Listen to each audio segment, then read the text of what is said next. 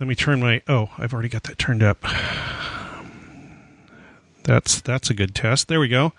Maybe you can talk one more time. See if I can hear you. Sure. Test. Hello. Okay. Good. All right.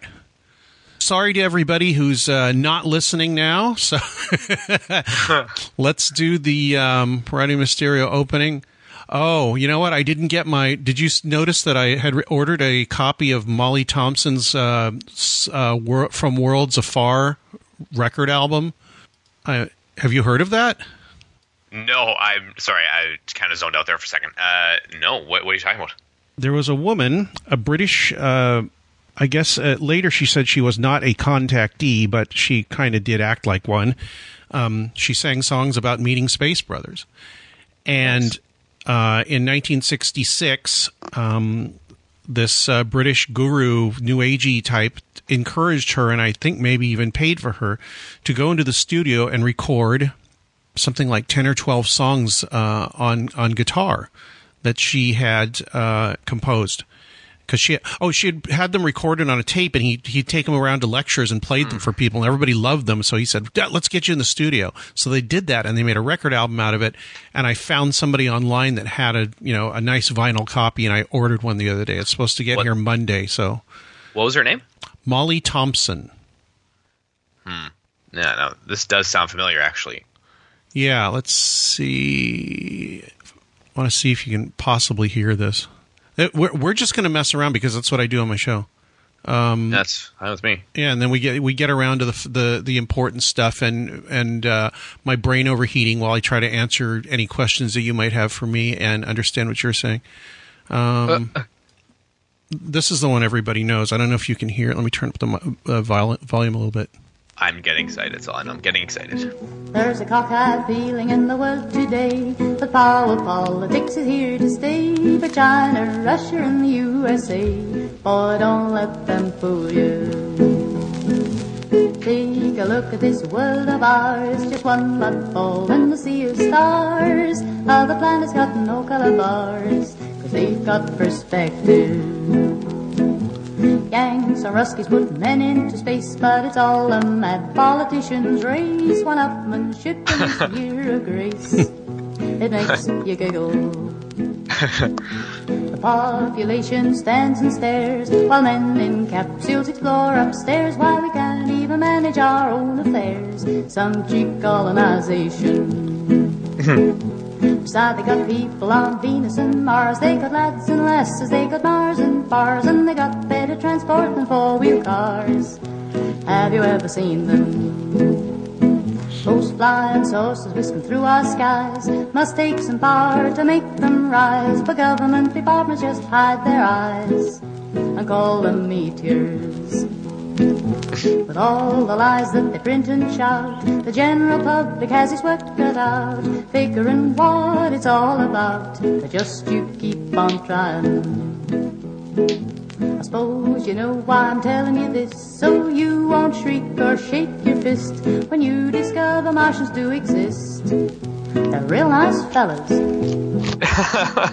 I know cause I met one a week ago.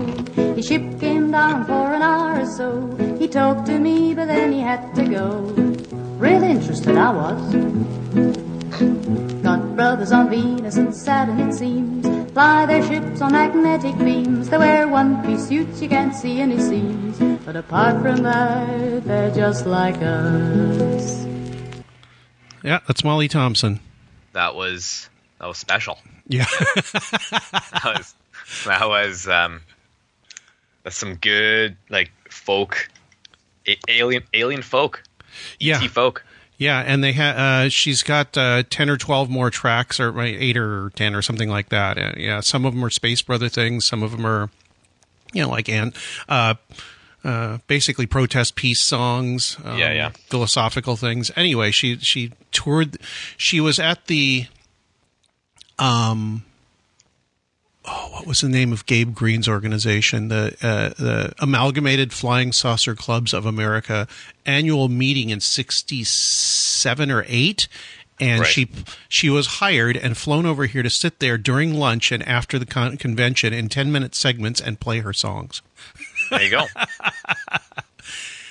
and I just re- did this researching uh, uh, article I'm writing, and sh- and then there was a I guess she was supposed to fly back to England, and there was an air airplane or air, air, aircraft workers strike, and she couldn't, so she stayed Right. here for like eight or nine months, just couch surfing at various contactee and ufologist people's houses before she finally made it back to England.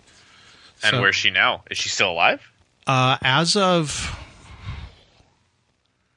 as of four or five years ago, something like that, she was still alive. I do not know now. Andy Roberts, the uh, British um, writer, uh, he discovered uh, he uh, he discovered that she was still alive. I think in two thousand seven or eight or something like that, and interviewed her. And you Yeah. can find that article online if you look around a bit.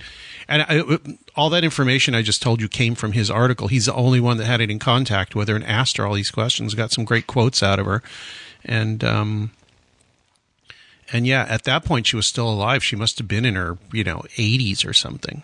Yeah. So I hope she's still around, but wh- who knows? Yeah, that would be that would be an intense. Uh, that'd be cool to kind of like touch base with her again and see, you know, what she thinks and uh, you know where she, you know, does she still have the same opinions about everything? Yeah, well, she she um she wrote a. I have it too. She wrote a um, letter, not a letter, but there was a somebody posted one of her songs on uh, a weird music site for the, the station WFMU in um, New Jersey. Um, they posted one of her songs, and she said, um, "Yes, I'm still here and al- alive and kicking." In 2008, somebody asked me the other week, "What week? What are you doing now?" Probably Andy Roberts. Um, she and she said somebody had. I had to think about that a little bit, but I came up with a reply. the secrecy of my work prevents me from knowing what I am doing. it's been over 40 years since I wrote and sang those songs about space people. I didn't know what I was doing then either, but I had great fun doing it. I'm sure you guessed by now that I never actually met and spoke with flesh and blood space people in silver suits who had arrived in their vehicles, flying saucers, or UFOs. Um, vehicle is the key word here. My songs were the vehicle to carry my thoughts and ideas out into the world. But as far as who wrote them, I'm not telling lies when I said it was not me.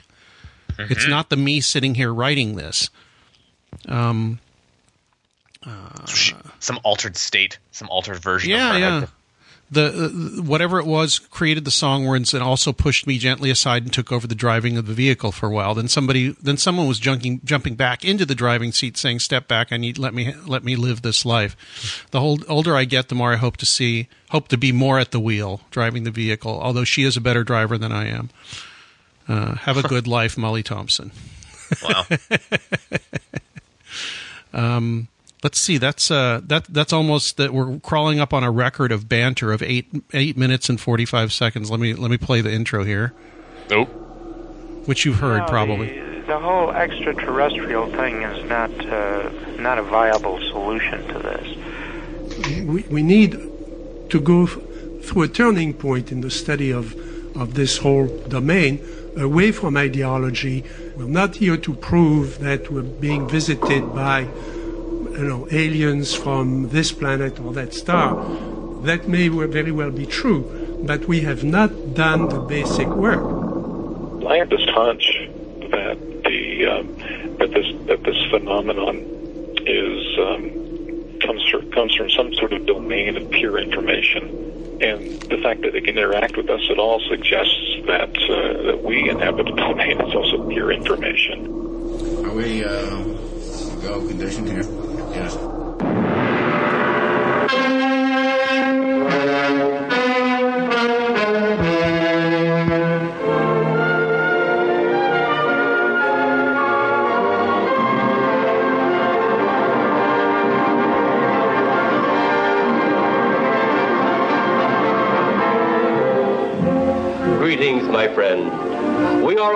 Interested in the future, for that is where you and I are going to spend the rest of our lives. And remember, my friend, future events such as these will affect you in the future. You are interested in the unknown, the mysterious, the unexplainable. That is why you are here. And now, for the first time, we are bringing to you the full story of what happened on that fateful day. We are giving you all the evidence based only on the secret testimony of the miserable souls who survived this terrifying ordeal. The incidents, the places. My friend, we cannot keep this a secret any longer. Let us punish the guilty. Let us reward the innocent.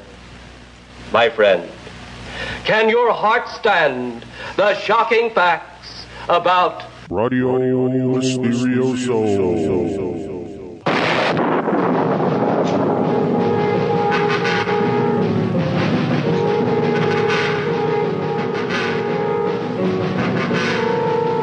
Okay, let me fade that down.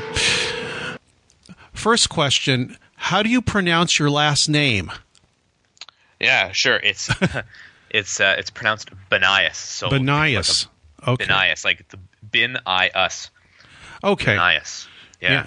Because people say B- Benias, Banias. yeah. Ba- yeah. Yeah, it's all over the place. Yeah, of course it is. So, Uh, I don't have an easy name. I, I wish I had like a, a an actor's name, like a movie actor's name. You know, like they always go with something super easy, like Lance or Davy or something. You know what I mean? Just something simple. well, I, I'm just going to say MJ throughout the show, unless you want me to That use makes- any you know, anything else besides that. That's okay. perfect. Because I don't know. I don't. I do not know what the MJ stands for. We've only spoken once. Yes. Um, right before you uh, wrote your piece for um, Terra Obscura. Yes. uh, just to make sure you had. And I, actually, a couple people asked me about that, and I said he was. You know, we'd never talked before. MJ was extremely polite. He actually sent a message saying, "Is this what you're saying?" Because I want to make sure I don't get it wrong, which most people don't do. In fact, almost nobody does um, before they quote you or do whatever they're going to do with it. So, uh, much Yeah. appreciated. No, no problem. I, uh, I you have to be really careful, right? Because uh, the problem is is the the slightest sort of misinterpretation, and suddenly philosophically the whole damn thing goes out the window. So, Right. um, you know, you need to be kind of really specific about what people generally mean about things. Um, so no, it was you were really forthcoming though. Thanks for providing me with a quote and, and kind of um, directing me. You know where I kind of, I, you know, I, I have to be honest. I sort of assumed where it was going. I like I, I kind of was able, I think, to piece together from our conversation over Skype. Um, so the just the touching base was just to clear a few things up, but. Um, I still have a few more questions, which is great. Like in regards to the theory or the hypothesis. Okay, yeah, because the, when you were asking me these questions, it sounded like you were trying to tear it apart, which is fine because I want people to do that because I don't want to be sitting there um, typing something up, or even worse, speaking in public about the co-creation thing, which is what we're talking about at this moment, and have somebody come up with a question, and I go, "Oh, I don't know, I've never really thought of that. So it's nice to have somebody give me fairly high level questions about what I'm thinking. Makes me think about it in ways that I hadn't thought about it before, and we'll probably do that a little bit tonight too. Um, yeah, that'd be great. Yeah, because uh, it it it almost worried me because I had to really think about where I was coming from with this, and you know, explore the parts where some somebody asked me something, I say, well, I even haven't I haven't really worked that out yet, or I don't know. You know, Yeah. it, it's it takes a long time to get to the point where you you know you've got this whole thing built up, or you're trying to build up some sort of philosophy, and somebody asks you a question, and you say, I don't know. you know and, and that's acceptable like it's okay to sort of not not be aware fully if if you haven't really fully developed it right Yeah, Um, yeah.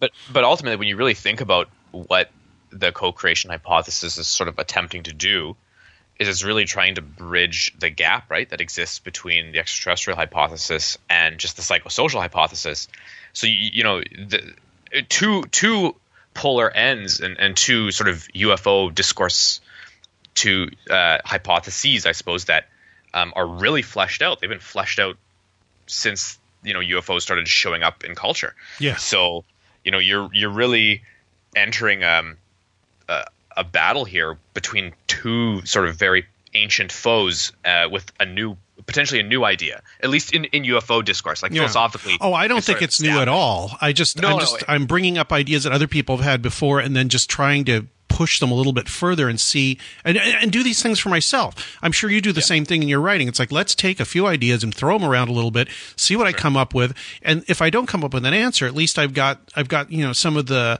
ideas pushed a little bit further, which you know I can build on, or others can build on, or I can build on with other people, or whatever and that'll be great because I'm I'm not looking to you know myself. I don't know about you, but I'm not looking to you know. It's like I'm this person's going to change you follow. I'm not. I'm Right. not. If if I do, it's going to be completely by accident. um, Right. You're just trying to find th- things out for yourself, right? yeah Yeah. Oh yeah, and and I and I think that um, yeah, no, like like you said, right? Like this idea of co-creation has has sort of been thrown around sort of for a while, but I don't think anyone's really sat down and said, okay, you know, this is potentially what's going on, and I'm really going to flush it out so that we have a decent uh, understanding of of the hypothesis itself. Like everyone kind of understands what we mean when we when we talk about like the psychosocial hypothesis. We all kind of understand, Right. You know, it's just humans coming up with brand new mythologies, and and uh, you know, people used to believe in you know fairies and, and werewolves and vampires, and they don't anymore. Now they believe in aliens.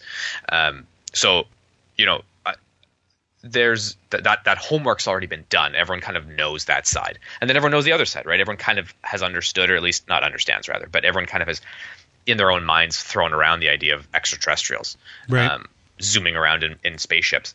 Um, so I think that you know, like you said, these these two concepts have been sort of thoroughly fleshed out, and now trying to introduce this this new player to the game uh, that's as fleshed out um, and as sort of you know A leads to B, B leads to C. Um, it's it's it's a it's a bit of a battle, but it's okay to not sort of have everything organized and set up immediately because you know I don't think anyone does. Yeah, well, I kind of wanted to get it out. We will get to our questions here, but I kind of Okay. wanted to get it out, you know, kick it out there and have people start taking pot shots so that I could develop a little bit more. And the first talk I gave on it was, you know, I, I think was a lot less coherent than it is now. And in, in another six months or a year, I hope it'll be more coherent than it is now. Or, um, I will discard it, or um, it will become even more coherent and and and you know, I will continue. I, I kind of want to do a uh, take all these things that we're talking about here and your ideas and other people's ideas, pull it into uh, what I think might be going on or some good questions, and make another book out of it. Make, make, make an actual book about you know th- this this uh, middle way, which I didn't really think I was really think about. I was doing until you mentioned that about you know five minutes ago, where you're taking these two different uh, the psychosocial and the um, basically the nuts and bolts ETH, and trying to run a middle path between them and and borrow from each to say. You know, to to figure out what might be going on here and focus more Yeah. on the witness and uh, co- human cognition and all that stuff. Um, and Yeah, there's, there's I- very deep philosophical questions in there that uh, a lot of people have dealt with before me, and I'm still running into them. Oh, for sure, and and I- and you know, there's also deep philosophical questions in the ETH and and the psychosocial that that you know are are I suppose beneficial to those sides of the arguments, but they're also problematic. I mean, there's a lot of um, moments uh, or uh, incidents or uh, events in UFO discourse that I would say counter both of them, right? Um, Yeah. You know, where the ETH under certain circumstances doesn't make sense. Um, and psychosocial doesn't make sense sometimes. So, you know, perhaps this middle ground, right, is, is kind of where we need to tread a little more because, you know, I think it the co-creation definitely fills a few of the loopholes that exist within the UFO discourse. Um, that, you know, ETH and, and I guess the PSH uh, doesn't. Um, what's PSH? I guess that'd be psychosocial. oh, okay, okay, right? okay. PSH. Oh, right, right. Okay, because you said ETH and P- yeah, psychosocial. Yeah, yeah, you know, I'm just trying to make things, you know, I'm trying to create acronyms. Yes, I know. Com- Uh, yeah. conversation goes quick. Yeah, uh, yeah. I, I had uh, what's it? Robert Sheaffer did a review of of my talk, and he said this is just a rehash of the psychosocial hypothesis, and there's really nothing else going on here. Yeah. And I thought that is exactly not what I'm doing. You, yeah, and you know what? It's so funny. I read that review. That was of the review of the International of the Congress, right? Yeah, yeah. And that's actually what what made me write my last article. I read that review.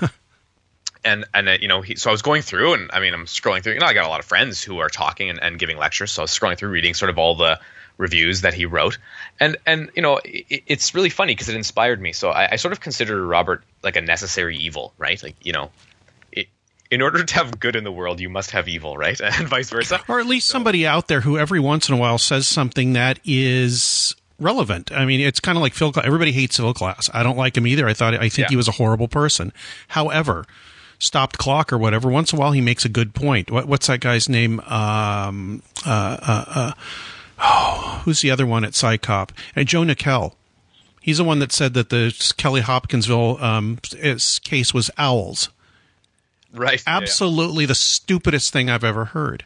However, he also um, he, he people said nobody could could have made the Nazca lines um, without Right. some kind of you know help from extraterrestrials or something. He went out in a field, took a little drawing he made, put posts in the ground. Um, and made basically one that was about half the size of the one or three quarters, a pretty big one, of the bird glyph that's in the Nazca lines to prove, look, I just used pieces of string and posts in the ground and I could do this. So I don't think you need aliens telling you how to do this. And he's absolutely right. I totally agreed with him. Um, Yeah. But the Kelly Hopkinsville thing, it's just like, why did you even bother saying that? But you know, like I said, you have to listen because every once in a while they'll they'll make a pretty good point. Right, and and in regards to Sheaffer, I don't necessarily think he made a good point, but I think I think his point pissed me off enough that I was like, well, I should probably write something. You know what I mean? Like, because I, I was like, he, either he he he didn't actually show up to your lecture, or he was half listening, or you know what I mean, or he was like checking his Instagram or something while while it was happening. Because I, I I've I, like I've heard about the co-creation hypothesis before. I've talked to Ryan Sprague about it a couple times, and he sort of filled me in, i pieces of it, and then that's when I sort of touched base with you because he he definitely directed me to you and was like this was your baby or at least you know you're the one who's who's starting to piece it together a little bit more and so I decided to you know I reached out to you and sent you a couple messages and you know the rest is history but Yeah. it was very much no it's it's not the PSH with like some whatever he said Jacques Vallée throwing in or something Or uh, Yeah. maybe well, not. I, I don't know if it's just because he can't grasp it or he didn't want to, or what the normal thing is that people listen to something, they listen through their filters and they don't realize they're listening through their filters, so they hear what they want to hear. Everybody Yeah. does that. I do that. Of course. So I, I try to guard against it, but I, I, I know I do it. So. Mm-hmm. Anyway, so I you know I, I read the thing because he did it in three parts. And I was waiting for him to get to my part, and then I read it, and it's like, well, there's nothing here I can work with because he didn't understand what I was talking about. So whatever. yeah it was also pretty short like it was just Yeah, it was like a couple sentences. yeah I mean, he has no bone to pick with me because it doesn't. I'm not making a claim that uh, that sounds insane. I'm just making I'm just making weird babbling noises, uh, as far as he's concerned. I guess that don't really that aren't really relevant or can't be picked at because I'm not like I said. I'm not making a claim. I'm not making a claim about anything, really, Yeah. except that the human mind is a lot is a lot uh, more involved in the process of what we call the UFO thing than most people want to care to admit because they just say, "Oh, it's a, you know, it's like a video recorder," and then we take that information and it's like, "No, no, no. Let's let's look and find out why the, the mind is not a recorder of anything. It is a it is an aggregator of information. Maybe maybe anyway. yeah it generates reality Yeah, yeah, and it, and I got to the point at the end of the talk, and we can talk about this too. About that. Uh, uh, so anybody listening now, I'm not trying to make this a talk about what I about my thing, but um, it's it's a It's uh, turning into that though everyone no I'm just joking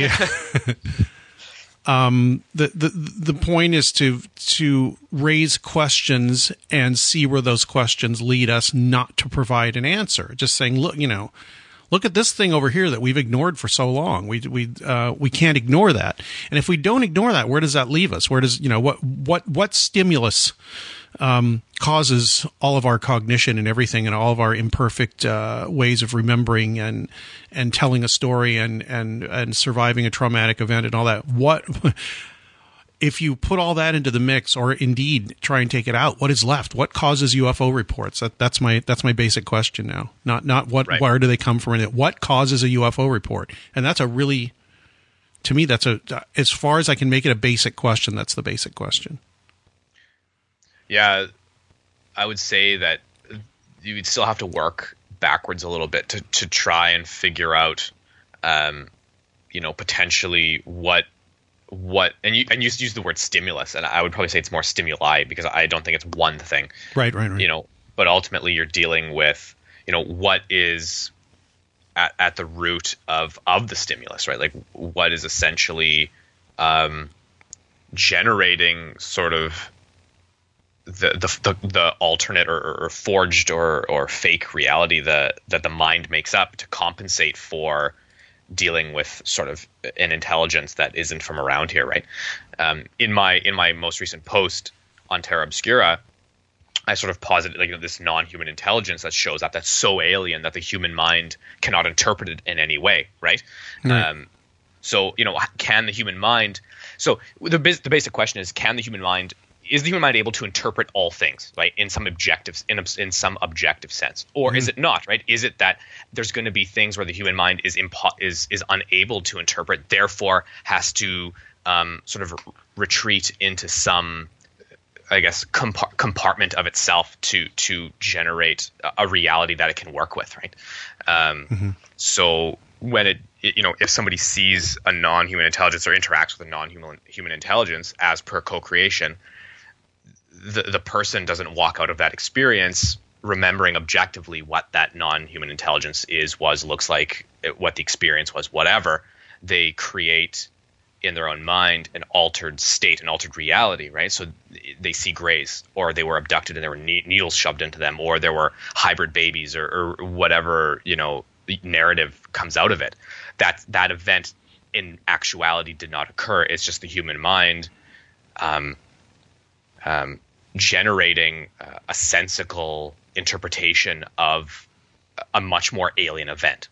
Yeah, well, to go ahead. No, please.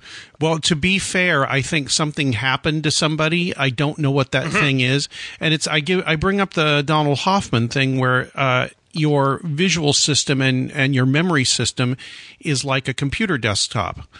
The Right. You you'll have a a um, folder that has all your files in it. Now that the folder in the files is not the folder in the files; it's a representation of it. Um, Right. it, and it doesn't look anything like the electronics and the and the and the circuit boards and and the memory and the hard drives and all that stuff Right. that it's storing that. However, it it represents it in a very you know neat and usable way that's usable for you. of course, yeah. Yeah, and if you throw it away, you've thrown away all your work. So the very there's a very real world. Uh, uh, th- there's a very real world uh, effect of it, but generally you're dealing with a thing that is a representation of that thing. So I Right. kind of want to know is what is it representing, and can we even figure out what is it rep- what what it's representing? like what the like let's say the the the forged the forged the forged memory what what that's representing like so can Yeah. you actually so is there an objective way to understand Yeah, the is is there at all? work? I don't I don't Yeah. know if there is because it goes into other questions because people are saying if it makes things you know what about scientific discoveries and all that? Well, according to what I'm looking at, scientific discoveries go along the lines of we have a theory about something and one of the theories might be close to the model of what the thing is and therefore that model becomes what we you know becomes what we find out about it. And if i took if i talk to a credentialed um, you know uh, uh, degreed scientist they'd probably get really pissed off at me about saying that. But if i talk to possibly a you know a phil- philosopher or maybe even somebody that was into information theory or quantum physics maybe not so much well yeah i mean you know we, we have to think just just because we can make a plane fly for example right? You know people often say you know science science can make a plane fly. Yeah and that, and that's true. However the interpretation of the plane itself right? Uh, the the metal it's made out of the the, the comfy seats the pretzels um, the fact that you're in the air right? This is all still being filtered through um, your mind which is made up of of, of um, trillions of dendritic connections with, with neurons flying across them at any given moment. Um, and not only that, you, you still have to interpret all of these things via the self, right? I have to sit there and I have to look at the metal of the airplane. I have to look at the seat. I have to look at the fact that I'm at 37,000 feet. Um, and it still has to be interpreted through something, right? D- science does not exist in a vacuum, right? Like the planes flying do not exist in a vacuum. They exist because people interact um, with uh, the the objects that make the plane fly or, or the physics that make the plane fly. Um, so are we are we saying then that without humans um, uh, to be there, you know, are, are are planes still planes and is flying still flying? That's kind of the big question. yeah well that goes back to the tree in the forest thing too so. Yeah, it does. Yeah, It- it- yeah. Philosophy 101. Yeah. What is your But- background? Is it is it philosophy? Because I read your stuff and I feel I figure you have some sort of philo- philosophy degree, but I could be completely wrong. No, I, actually, yeah, my my degree is in critical theory, which is um, cultural philosophy. So Ah. my specialty is more in in dealing with the the philosophy of um, like society and culture. So um, whether it's politics or, or whether it's popular culture or or media or whatever, that's sort of where my background is. Um, I do have I do have some philosophy, like I, I have a minor basically in philosophy, like philosophy proper, Yes. studying you know the the actual you know what we would say sort of proper Western philosophies. Um, but yeah, my my degree is in is in critical theory. Oh, okay. So there is they they link together though generally. Um, right because I read your stuff, and that's the, that's where I see that you're coming from, and you're a lot closer to your degree. Um, well, probably a lot closer than me because I'm what 30 years removed from my degree. But um, you know, I saw that written all over. I see that written all over what you're. What, now that you say that to me, that makes complete total sense in in uh, the way that you approach the UFO subject, not as a not as somebody who wants to perform experiments or gather data or whatever, but somebody looking at what are the ideas behind this? Why, how do we think about what we think about, and where are the errors? Um, yeah, and- where are the errors in uh, uh, uh, what's the word? Where are the errors in um, the assumptions that we make? Yeah, and I think that's the big that's the the, the, the big question here, and, and, I think this is something that I that I've sort of referred to a few times in my blog. But uh, ultimately, there's there's tons of of people in the UFO field who apply scientific or are attempting to apply scientific method to the UFO phenomenon, whether they're investigators or, or whether they, you know, log, um, you know, UFO sightings or, or whatever.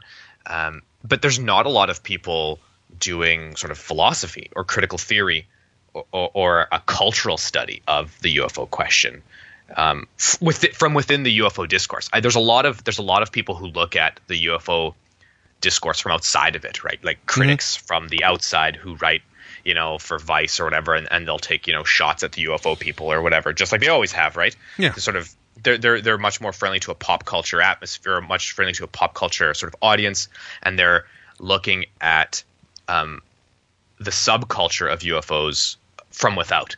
Whereas in you know I'm I, I want to I'm very integrated into the UFO subculture.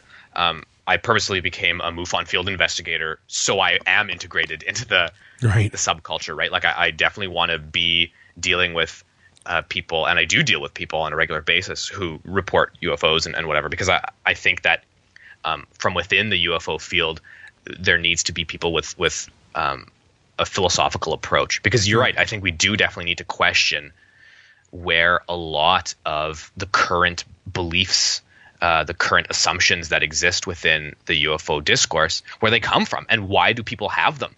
Yeah. Um, and and you know, I don't have an answer yet because uh, you know this is sort of a relatively well, it's only a couple years, but I don't think I'm, I'm never going to have an answer. I, I, have probably realized that, but um, well, this is probably uh, why we're talking. It's one of those. Yeah, that's a basic thing. If you're looking for an answer, I'm I'm I'm yeah. sorry because if you're looking for an answer and you can't, yeah, yeah, yeah, if you're looking for an answer and you can't find it and you really want one, you're going to settle on one and just keep that one. Uh, exactly, and that, and, then you but, stop questioning.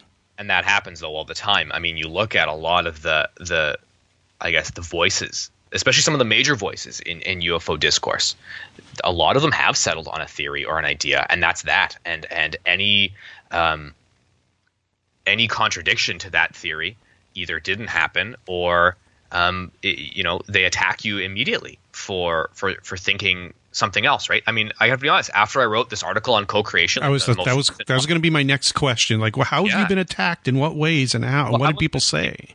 I mean, you know, I use the term attacked loosely, like no not attack, but just just uh, uh, criticism. Yeah, I think the the the most common one that I received and is is again from the the nuts and bolts, sort of hardcore nuts and bolts, um, sort of believers because it is a belief. Um, yeah, who, who sort of say, you know, I, this is this is silly. You know, why can't it just be, you know, an advanced alien species from another planet, right? and that was sort of the direct right. response. Yeah, it, it, we've we've all heard it hundreds of times. It's just aliens, right? It's yeah. just aliens. yeah. you know, and you know it doesn't have to be anything more than that, right? As if that's as if that's if that is that that like that's the logical answer. Apparently, yeah, it's just aliens. Um, so it couldn't be anything else. Like, I think that's the biggest criticism because people, you know, don't necessarily want to have that idea challenged. And I have to be honest, it's a very well established idea. Like the extraterrestrial hypothesis is so well established and it's so embedded culturally. It, it's almost like we don't want to let go of it, right? We don't want to we don't want to shed it because most of us, and again, you know, I'm speaking in generalities here, but the vast majority of people, I think, in UFO discourse, grew up watching sci-fi. You know, we all love Star Trek and and and and we all love the X Files. You know, and it, and that all hinged upon this idea that there is some intelligent species out there that just wants to make contact with us right. because because we're special, right? because we are humans and and that's that's unique for some reason and and you know we're special allegedly um apart from hubris that's that's uh, in, that's Yeah, well, that was within- I was thinking uh, one of your ta- uh, your your essays at Atlas was actually the, almost the opposite way thing that humans are not special, and so we have to look to these advanced whatever it is. Yeah, and, and I do posit that. Like that, that's one of my big criticisms of the disclosure movement itself, right? But um, That's right. It was yeah. the disclosure article, or at least it was partly Yeah. in there. I think I think the extraterrestrial hypothesis really hinges upon this idea of hubris, right?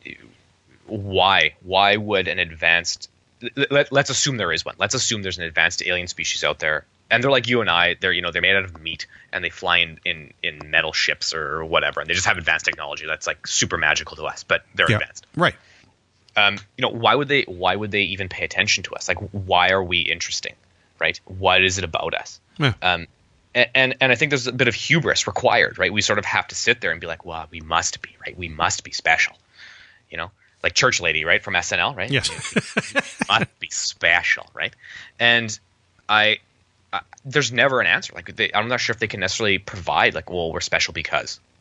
It's like, well, you know, not really. I mean, you know, there's about seven billion sort of monkeys running around on a planet, and we tend to kill each other more than we hug it out, and you know, like we're we're not exactly sort of you know this amazing group. I don't know. Like maybe I'm just being cynical here, but Well, I can think of a complete a whole bunch of uncynical arguments about it, uh, but um, your Yeah. argument is well well considered. It- you know, the uncynical argument is because they want some kind of uh, connection with something else they found that maybe is rare in the universe, and um, you know Yeah. I, that that's the normal answer for it. And I was thinking, but so many times over and over, I don't I don't understand Yeah. that.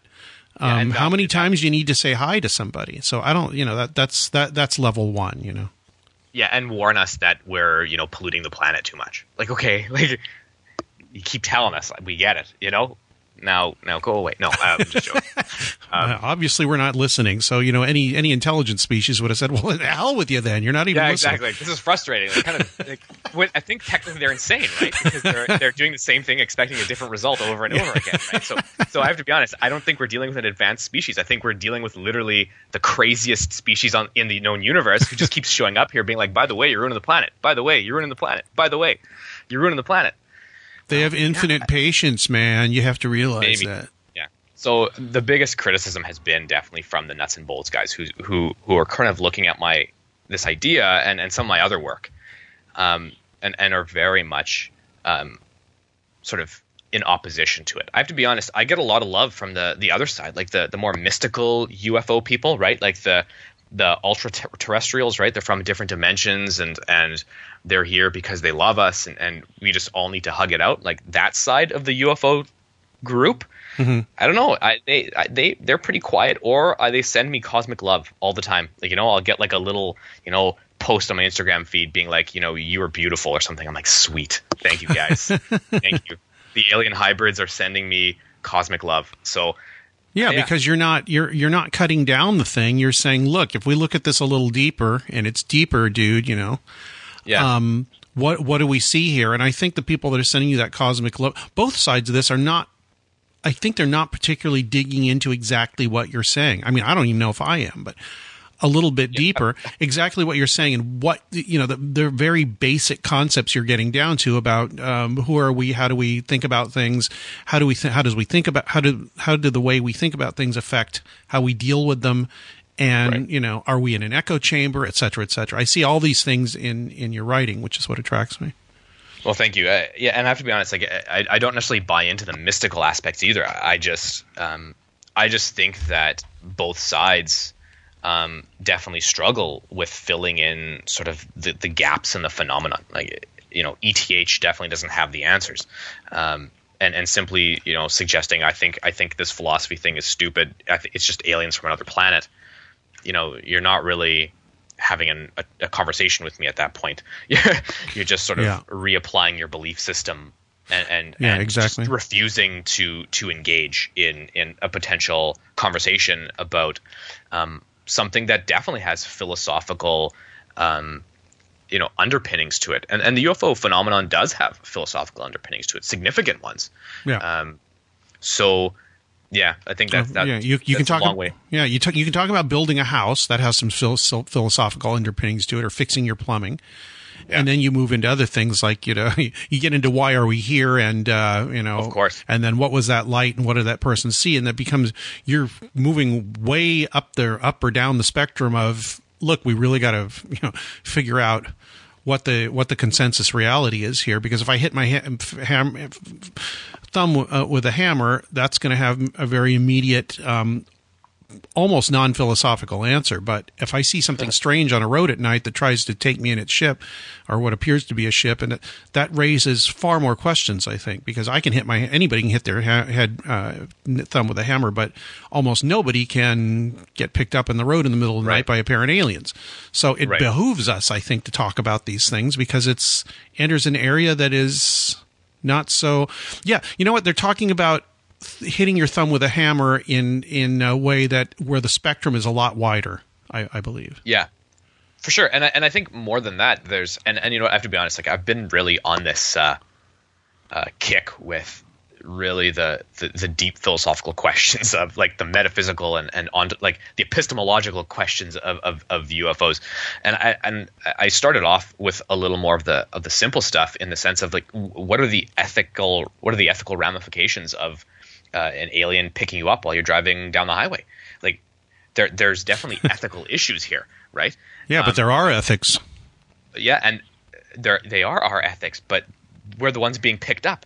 You know what I mean? Uh, yeah, exactly so what else know, what like- other ethics you can apply yeah, exactly. Like, yeah, great. The aliens have ethics, but you know, like I'm the one who's getting beamed and, and probed right now. Like, you know, screw your ethics. I'm the one who's very uncomfortable at this moment. yeah Um, so I, I think there's there's a lot of other potential philosophical philosophical questions that we need to deal with in in UFO discourse. Um, that just go beyond the the metaphysical aspects, but like the ethical considerations. Um, when you know, uh, when when a UFO buzzes an airplane or something, you know what I mean, or or um, uh, like one that happened recently in Canada over, um, I think it was Lake Erie or Lake Superior, right? The, uh, uh, a flight had to get diverted because there was something in the way, right? And and apparently they said it was a drone or something, which was in the middle of this massive lake, which doesn't make sense, but doesn't matter. Right. Um, you know, or or you look at you know the 2007 um, Alderney case out of the UK, right, where you have a passenger plane island hopping basically and and suddenly two sort of massive objects show up in its way i mean this there's massive ethical issues here in the sense that you know you have um, objects coming near you know planes full of passengers um, or even just beaming you up uh, on the side of the highway. I mean you know we're while we might be nothing like you know technologically even in via intelligence to these others whatever they are Yeah. we still have agency right? Like we still have free thought and we still walk around this planet saying like i think i exist therefore i do. Um, you know they you know how what gives them the right for example to violate our our ethical laws or our morals um, like what gives them the higher authority to do so right does, does do we then assume then in the universe might makes right yeah um, which is again a big philosophical question. Um, so yeah, listen. To make a long story short, I, I think there's very few people within the UFO community doing philosophy about UFOs. So I want to try and fill that gap a little bit. Yeah, well, you're, you're you're one of the very few. So, and uh, w- you're uh, uh, we're not going to talk about the essays in the um, UFOs reframing the debate book because it, we're not supposed to talk about that until the book comes out. All right, So so the word. Yeah, exactly.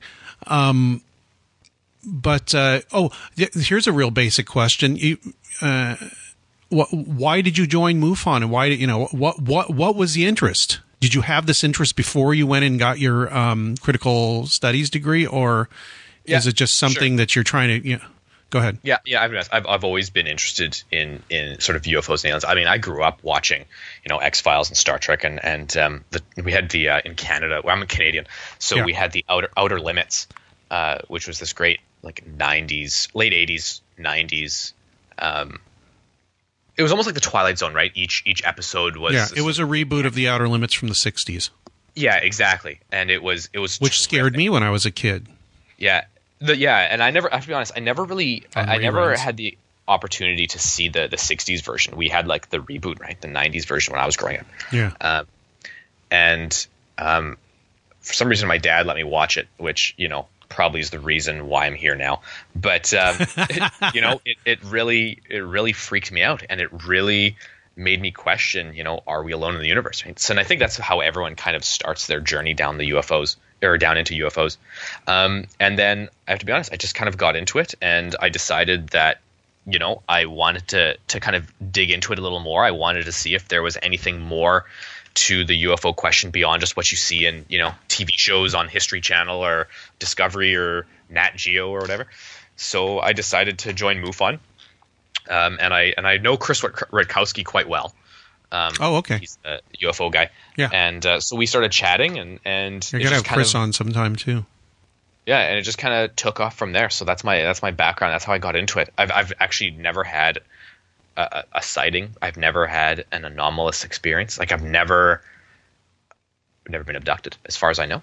Um, you know, like I, I've I've never ever had an experience where I would say, "Wow, that was weird." Like f- to the point beyond of just what normal people experience as weird things. You know, right?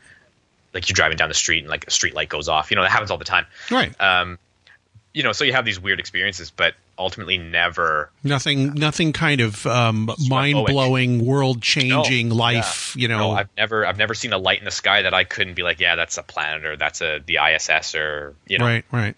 Um, so yeah, I just kind of got into it, and MUFON has really been actually it's it's been interesting. I have a love hate relationship with MUFON. I was going to ask you about MUFON. I was like, what what do they think when you you do you follow their rules or do you it's like what the hell kind of questions is this to ask people that kind of thing? Do you, what what kind of um, discussions yeah. you have with them?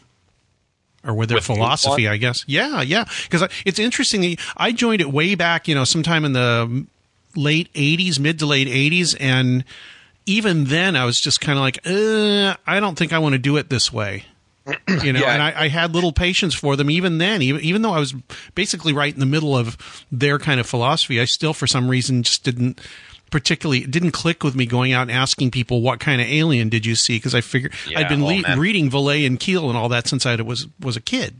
Yeah, um, you know, MUFON especially recently. Uh, and you know what? I, you know, it doesn't really matter, right? I'm a volunteer, right? So you know what? Screw it. I'll say whatever the hell I want. Um, the um, the it, MUFON has become. Uh, have you seen the film Office Space? Did I? Yes. Yes. Right? the uh, who took my stapler? That one. That one, yeah. Yes, so yes, yes. Burning down the. Yes, yes. I saw it years yeah. ago, but yeah. Yeah. So there's the scene where where um, he he submits some sort of file and his and his like his boss asks him did he put the cover sheet like you have to put the cover sheet on the TPS reports now or whatever it is right it's this yeah. famous moment so yeah. people keep giving him the damn memo about putting the cover sheet on the damn TPS report and MUFON has very much become this like everything has forms right like there's a form for everything yeah. and you have to fill out these different forms for different things depending on whether it's a category one or a cat like and there's so much paperwork that I'm sitting here being like, okay, I understand, I guess, why they want all of this paperwork. You know what I mean? I I, I understand. Doesn't mean I have to like it though. Yeah. And one, I don't and, have to like it, and two, yeah, go ahead.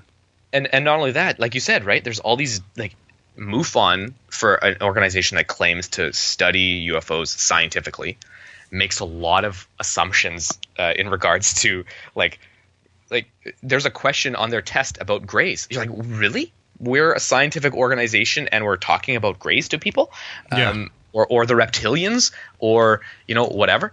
Um, so uh, I, I, you're right. Here are five types of aliens. Could you p- please point to the one that you saw?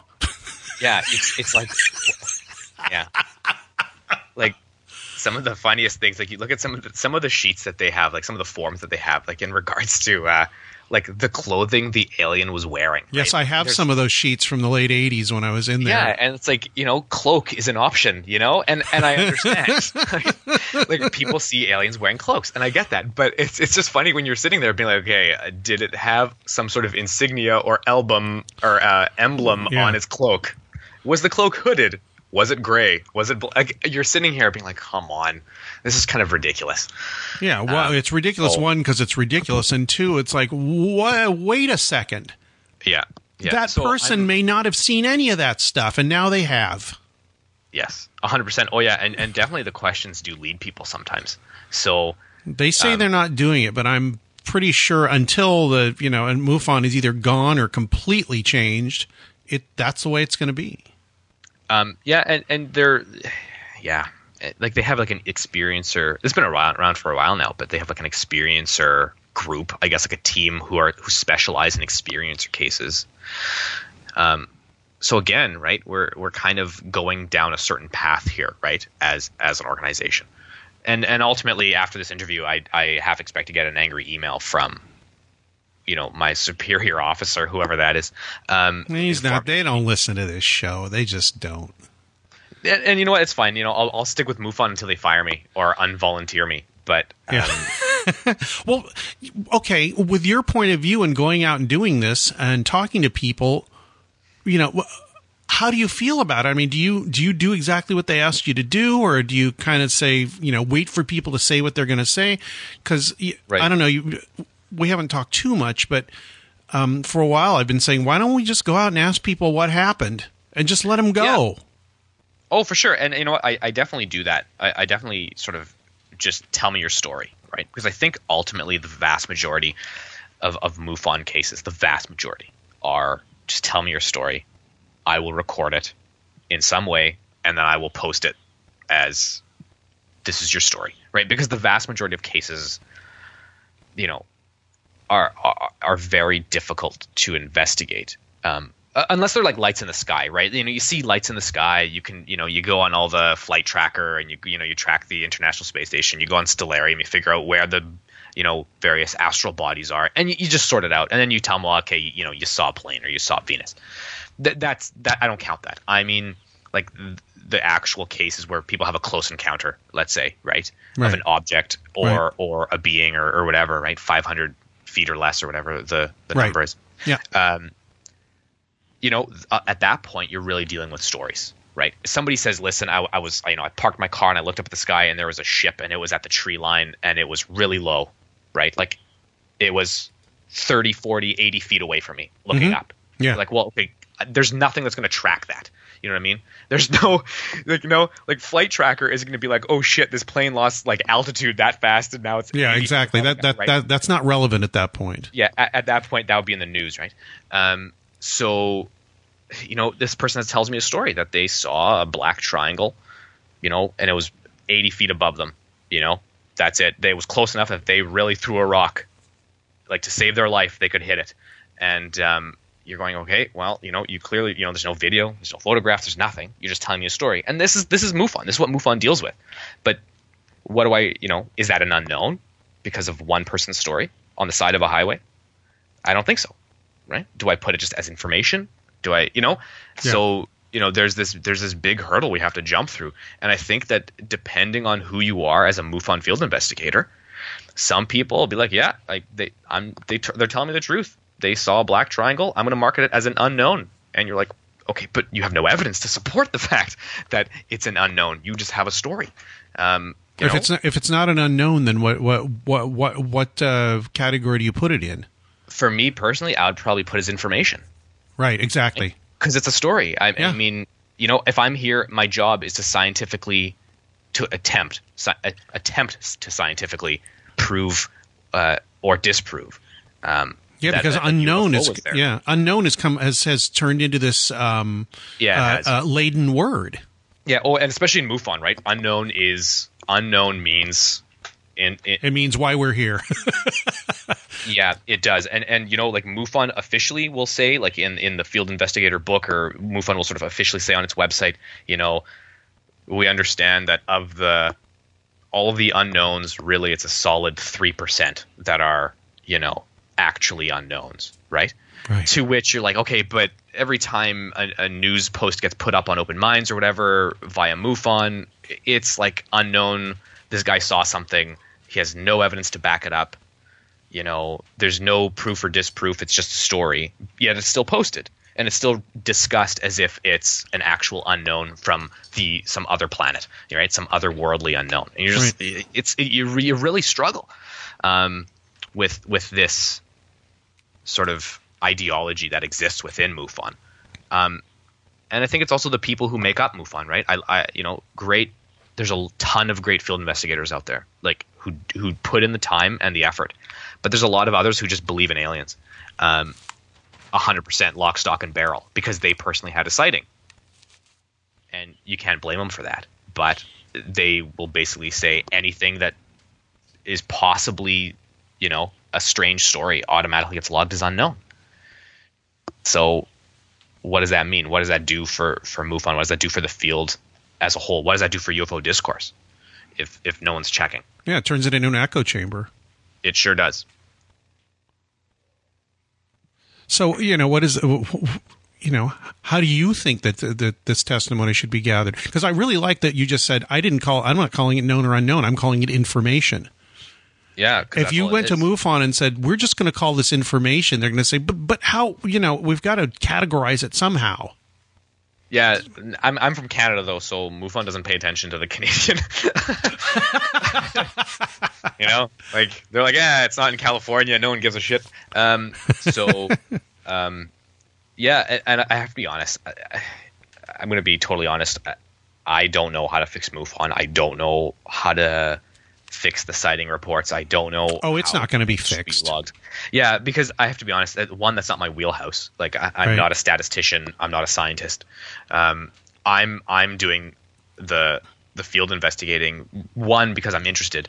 Um, two, it gets me talking with people who have had a, a sighting, right? Which is something, which is which is this interesting um, is this interesting thing that exists within UFO discourse, right? There's there's the people who've never had a sighting, and there's people who have, and a lot of times the people who have almost, um, I don't know, like they, it's like it's like they carry more sway, perhaps in their in, in the way they they talk about UFOs, right? They, it's like because they they're in the know, right? This idea that they're in the know, they've seen something, right? They've You mean you mean people in in MUFON? No? I just mean people in UFO discourse as a whole. Oh, okay, okay. overall there's there's the, the separation right there's the people who Yeah. who've had a sighting and the people who have Right. um, and and um, I, I think for the people who've never had a sighting people like myself I can't view the world from someone who has had a from like someone who has had a sighting right I can't Right, see it right. eyes. because they've had their entire reality shaken right somebody who's had and I, and I mean a, a legitimate real like Uh-huh. big deal sighting I, I I don't mean like you, you know you saw a light in the sky No, no, unequivocal, less than 500 feet. Um, Yeah, like- you know, like- kind of thing where it makes you question a lot of stuff. yeah like you yeah like you've definitely you walked away from that moment questioning your place in the universe Yeah. um, so i've never had that and um, i think it's difficult to have a conversation and, and to work in the ufo sort of discourse um, without perhaps a life-changing moment i don't know am, am I, maybe i'm wrong here like I, i'm just i'm sort of Well, I hope you're. I, I hope you're. Um, I hope you're not wrong because I mean, I mean, actually, I'm sorry. I hope you are wrong because I haven't either. yeah Um, and it, I, I made that point at the end of my talk too. Actually, and in, in the in the essay um, that it came from is that what if I personally have something like this happen to me? Am I is all this stuff out the window?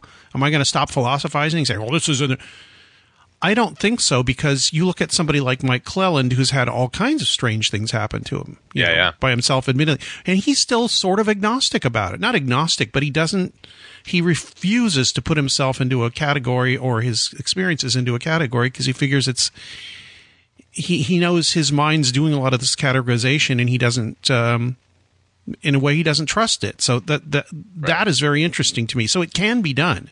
You can have your life changed in a very profound way and still remain not at least not agnostic, but at least um, open minded. yeah you, you sort of remain skeptical to the fact that your life has been changed right or Right. what, at least what it has, but you're in the skept- change. yeah you're skeptical as Yeah. to the source. the source yeah yeah yeah so so you know maybe i'm wrong maybe maybe you maybe one does not have to have um, uh, a life altering ufo experience right to know anything about it Yeah. but i think that Well, being it's a set and of setting like drugs, you know. yeah exactly being um, being a field investigator for MUFON at least brings me to people who have these moments right um, and i think yeah. speaking to them, interacting with them, um, listening to their stories, um, looking sort of looking at their reaction and looking into their eyes as they're telling you the story, and and seeing at at times at times the very very real, fundamental, um, I'm not going to call it a belief, a fundamental understanding that that something is not a, something's not right. Like you know, they they grew up in a certain ideology, and that ideology has crumbled around them. Right, the, like looking into a person's eyes when they're telling you that story, uh, and, and going through their experience with you, um, that definitely, I think, uh, skeptic or not, I think you you definitely um, it, it you appreciate the uh, the place they're coming from, and it definitely allows you to look at times sort of through through their eyes. Like you walk in their shoes a little bit Yeah. when you're you're writing, because as a as a philosopher, or I'm not a philosopher, as a theorist, as a critic, whatever I am, whatever the title is, um, I can be very cutting at times, right? Like I can cut down, you know, someone's idea or belief, you know, fairly quickly because again, it just it hinges upon storytelling. Yeah. Um, but at times, you know, I, I have to be more sensitive. I have to appreciate the fact that people have lived through this, whatever this is. Um, so uh, I think being with MUFON at least puts me into that world with those people. I can I can appreciate their stories and, and I can appreciate where they're coming from. So that's why I choose to do it. You know, and I choose to stay with MUFON for all the goddamn forms I have to fill out. Um, so you know, again, whether I'm purpose, whether I'm I'm removed from MUFON by my superiors um, or not, um, you know, I'm going to stick with it until at least I I'm I fill out my last form and I just burn it. But yeah. Well, here's a, and now I'm, I've I, we can finally like kind of I've got a bunch. Of, we've already gone through some of my questions here, but um, reading one, I can't remember which one of the uh, essays I was reading, but uh, one of them, uh, one thing I wondered was, you know, how is the UFO question different from other areas of the paranormal as regards, you know, science and philosophy and Sure, where yeah. the, where this stuff might be coming from? Is it any different? Yeah, I, I think so. I, I think UFOs are, are, are, fundamentally different from the rest of the paranormal. meaning ghosts and cryptos and and Yeah. uh, Yeah, yeah, yeah. uh, whatever else, uh, black eyed sure. kids, whatever you want to call it. For Why sure. why do you Um, think that? I, I think UFOs create in us a, a certain anxiety that that potentially other things don't. Um, cryptids and uh, ghosts and um, the you know the, the black-eyed kids, which is frightening. Um, It was just something that popped in my head. I was like, well, I don't know if you'd put that in cryptids or ghosts. It's probably in between. But anyway, it's something. Um, I, I think ultimately those things, right, come from our world, right? You know, Bigfoot, assuming he's an animal or she's an animal, right, i- is is uh, you know biologically from this planet. Ghosts, you know, assuming they're dead people, they're they're they're dead people. Um, so they they act like humans, right? Um, the, the UFO question and the question of a non-human intelligence, and let's just use that term instead of aliens or extraterrestrials. Let's just use this idea of an intelligence that isn't. exactly that that isn't that is not is not us. It might Yeah. and is not hominid and whatever. Yeah. Yeah, or or wasn't human at what point? Let's say you know, or or whatever, right? You know, uh, Okay. We know where we're coming from. Exactly. You know, um, the, the, the vast majority of the paranormal comes from a human place, or at least um, a, a, pla- a place from on this planet. Right. Whereas in the the non-human intelligence is so fundamentally alien from us, and, and more importantly, it's intelligent.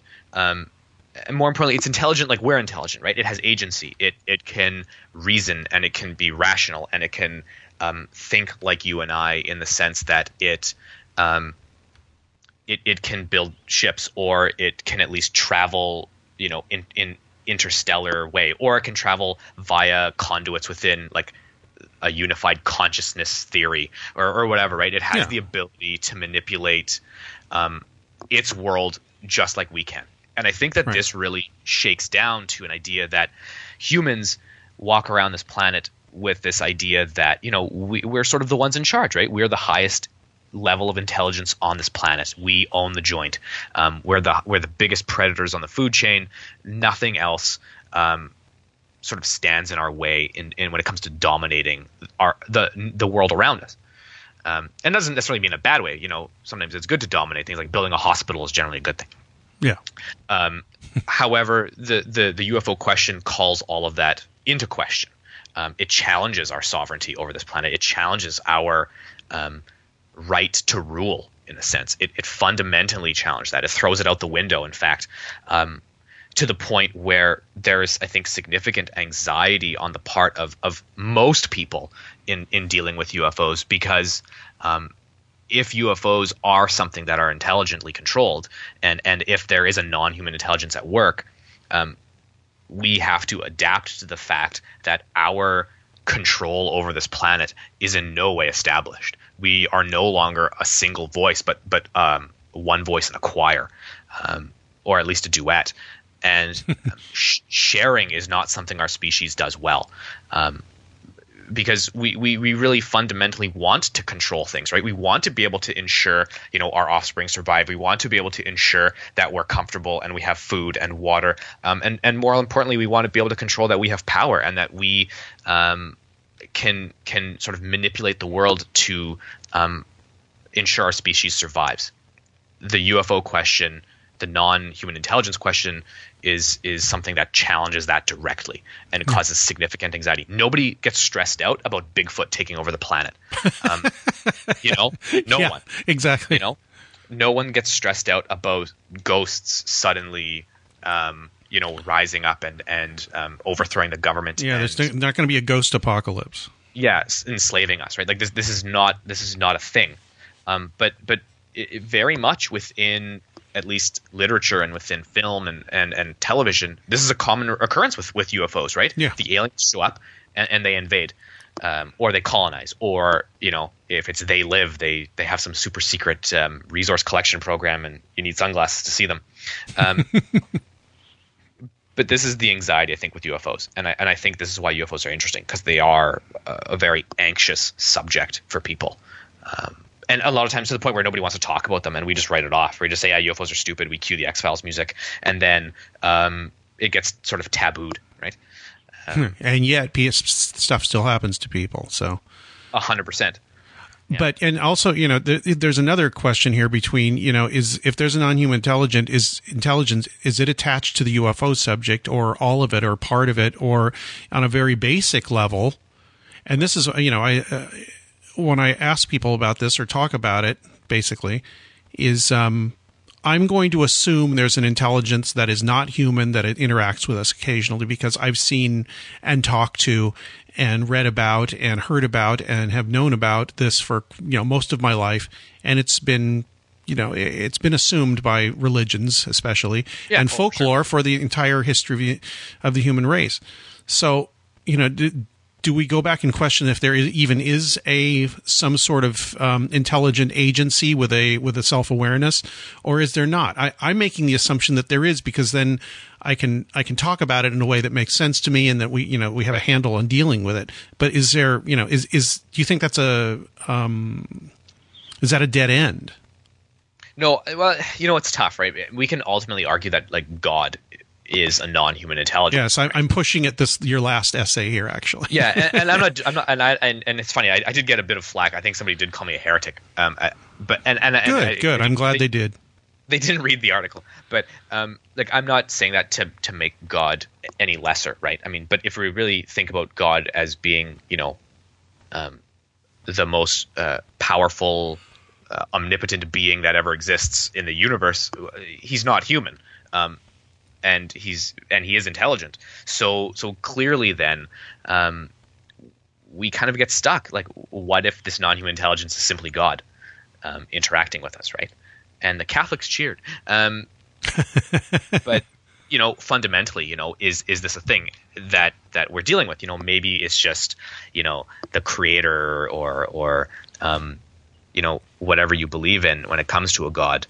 Um, is that maybe what we're just interacting with? And when God manifests, um, the brain simply has to figure out what the hell it's looking at. And because God is so alien to us, so completely and utterly, um, Outside of our normal experience. yeah, yeah, illogical, right? Yeah. That that um, the brain cannot comprehend. Therefore, it creates uh, a UFO sighting or it creates um, uh, an interaction with uh, a being of some sort. Yeah, Um, back to co-creation again. Exactly. Yeah. Um,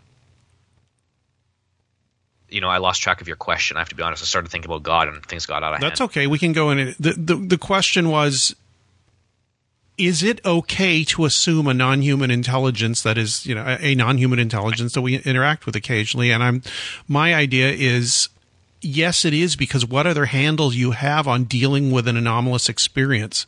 Um, with- Right.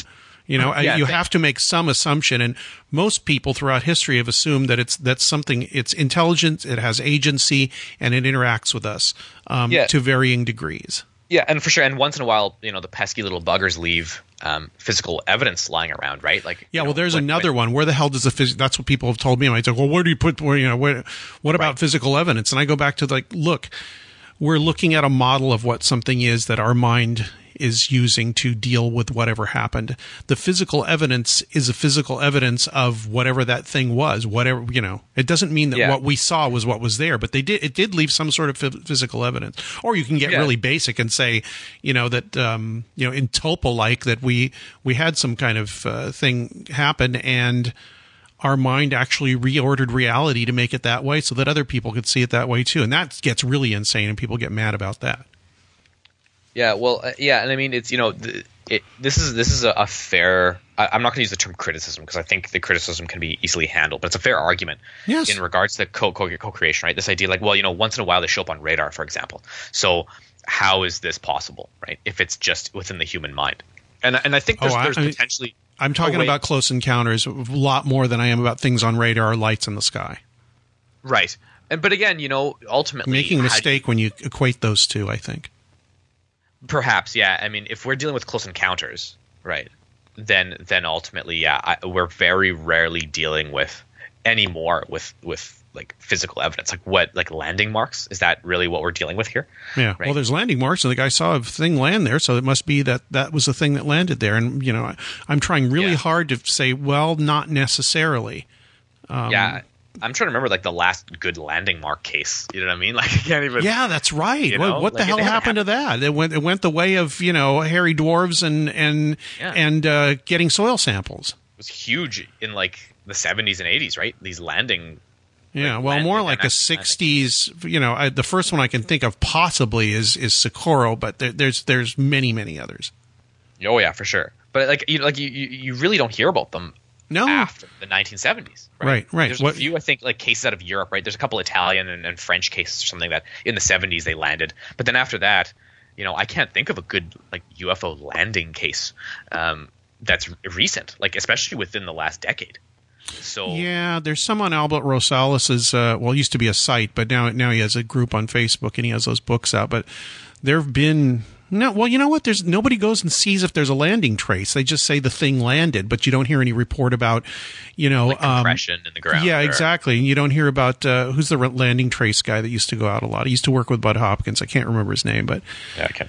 yeah, but um, yeah, that was his. Somebody, he, I think he's still alive. Somebody ought to find him and say, "Look, are you know, did landing cases uh, trail off or what?" Um, right. And I, I'm, you know, I don't know if you've had any. Otherwise, you would say something. But No, I haven't. yeah, so Not you know, what's single one. going on here? You know, uh, somebody just told me they talked to Ryan, and he said that you know th- things seem to go in lockstep with what we think, and maybe just slightly ahead of us. And that might not be because it thinks it's ahead of us. It's just our brains are thinking ahead of us, or Co- and uh, and that that's an argument for co-creating the future. You know, Huh. Exactly. Right. Well, yeah. I mean, you got to think, right? You know, if if you're if you interact with a non-human intelligence, and ultimately your brain is is your brain is trying to establish links, right, between between the objective interaction, let's say, because let's say there is an objective interaction. Like we're assuming there's an objective interaction. We're assuming Yes. that that that the let's say I'm sitting in this Fine, we right kinda have to. Well, you know, do we? I don't know. Uh, I think philosophically we can probably find like both situations, but uh, let's not go there because we don't have much time left. Um, we got 40 minutes if we want. We can go over that. It's all so, right. so let's say you know you're standing in your kitchen, middle of the night. You, know, you see something in your backyard. You know, you're not sure. You go to the the you know the big glass door. You know that goes into your back door because you're rich, or you have one of those nice sliding glass doors, and you're staring outside. And then like you you you look through the glass, and then you see it. Okay, the non-human intelligence. Let's say. Mhm. Okay, whatever it is, whether it has a physical body or whether it is like you know gaseous or something, or whether it's like just a force, right? Like like, like you know some sort of energy force or, or There appears whatever. to be something there. yeah, something is there. You interact with it. It doesn't necessarily have to be visual either. It could be, you know, physical. I don't know. It just moves through. I don't know. Whatever. The point is this. The house shakes. Something. Yeah. So so you have this experience. You interact with it. Mm-hmm. Um, and I was going to ask you this actually in in a Facebook question, but I'll ask you now. Um, you're standing there at the glass, and you're and you're you're peering out the screen, this glass door into your backyard, and there it is in front of you. When does co-creation occur? Right, and this is this is this this is a big question because does your brain, or sorry, you, your your eyes see it that data then gets transferred through your your eyes into your visual cortex or whatever. Uh, your brain then interprets that data, and then within its itself creates the forged reality to make sense of this thing in front of you. So you see a gray.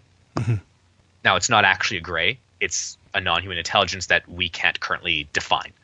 But you see a gray, right? Your brain says it's a gray. Or does does um, you standing there? Does the non-human intelligence Yeah. is it is it able to um, is it able to basically see or or um, pre um, via like precognition does it become and does it almost shapeshift not because it wants to but it it just simply adapts like a chameleon to what you see right so Yeah. so who, who are who are we giving most of this agency to? You're saying. yeah, and not necessarily like I'm not saying that the, the non-human intelligence system is like, okay, it sees a gray, therefore I'm going to look like a gray. Rather, it sees this this this human sees a gray, therefore I ha- I have to become a gray, like a chameleon has to change color, right? Right, right. It doesn't necessarily, And it doesn't even have to think about it really. It maybe just Yeah, does just this. does. Yeah. Exactly. Is it just a, is is this thing's objective reality whatever our altered reality is, our forged reality? So does it does it adapt automatically without thinking? It just does so as like a like some sort of response. Um, it it it it shape shifts, let's say, to use the term, into the gray, um, because it, it must, right? It must it must become what we see it as Yeah. Because it doesn't exist in any other state, Yeah. right? So it has no it has no spatial or um, temporal place. Let's say It- it's when you interact Until we give it some coordinates. exactly it then it can then become something right and these are two very different things right um, because ultimately option one where it's there you you you are interacting with it it's not changing only your brain can't register it Yes. therefore your brain creates the, the reality versus um, this thing which stands in front of you which must become what your brain sees. Otherwise it doesn't exist in um, our space or time or whatever you know terminology you want to use. Yeah. but these are two very different things. So that's my question to you. Which one is it or is it something else like have i, I may have missed uh, a possible No, you didn't miss anything. Like I said, I, I like I said to myself before we did this interview, I'm going to have to be on my toes when I'm talking to MJ here because he actually asks very incisive, intelligent, and difficult questions. This is something uh, we at the beginning of the, of the uh, interview. I said one of my answers must be I don't know, right and in this case, either I don't know or I'm not sure. right I lean towards just because that's the way I am. yep um, us bringing more, way more to the dance than the other than than whatever the that whatever that objective thing in in time and space is. right so it's it's not forced to adapt it rather our brain adapts to it I think so a sense. because I don't like giving the other the whatever the other part of the equation is too much agency. Right Um, it, I, I don't know Well, why. are you I mean, giving the- it the- agency then Huh? i think aren't you aren't you giving it agency then like if it if it's forced to adapt to what we see it as then it doesn't have agency to, to, to shape itself. It, it's shaped into whatever we witness. Oh, I no, no. I'm saying that the memory of it or whatever it is is shaped by our consciousness into what our consciousness can handle, no matter what that objective reality is or what it thinks it might be doing or whatever. I haven't really thought about you know because if I start giving it more power, then I feel like I'm like stepping into ETH territory, and it kind of bothers me. That's just a personal thing. Yeah, yeah. So I totally understand where you're coming from, and it is very interesting. And now I'm going to have to um, push push this part of uh, what I you know when I want to talk about this and put it in a book.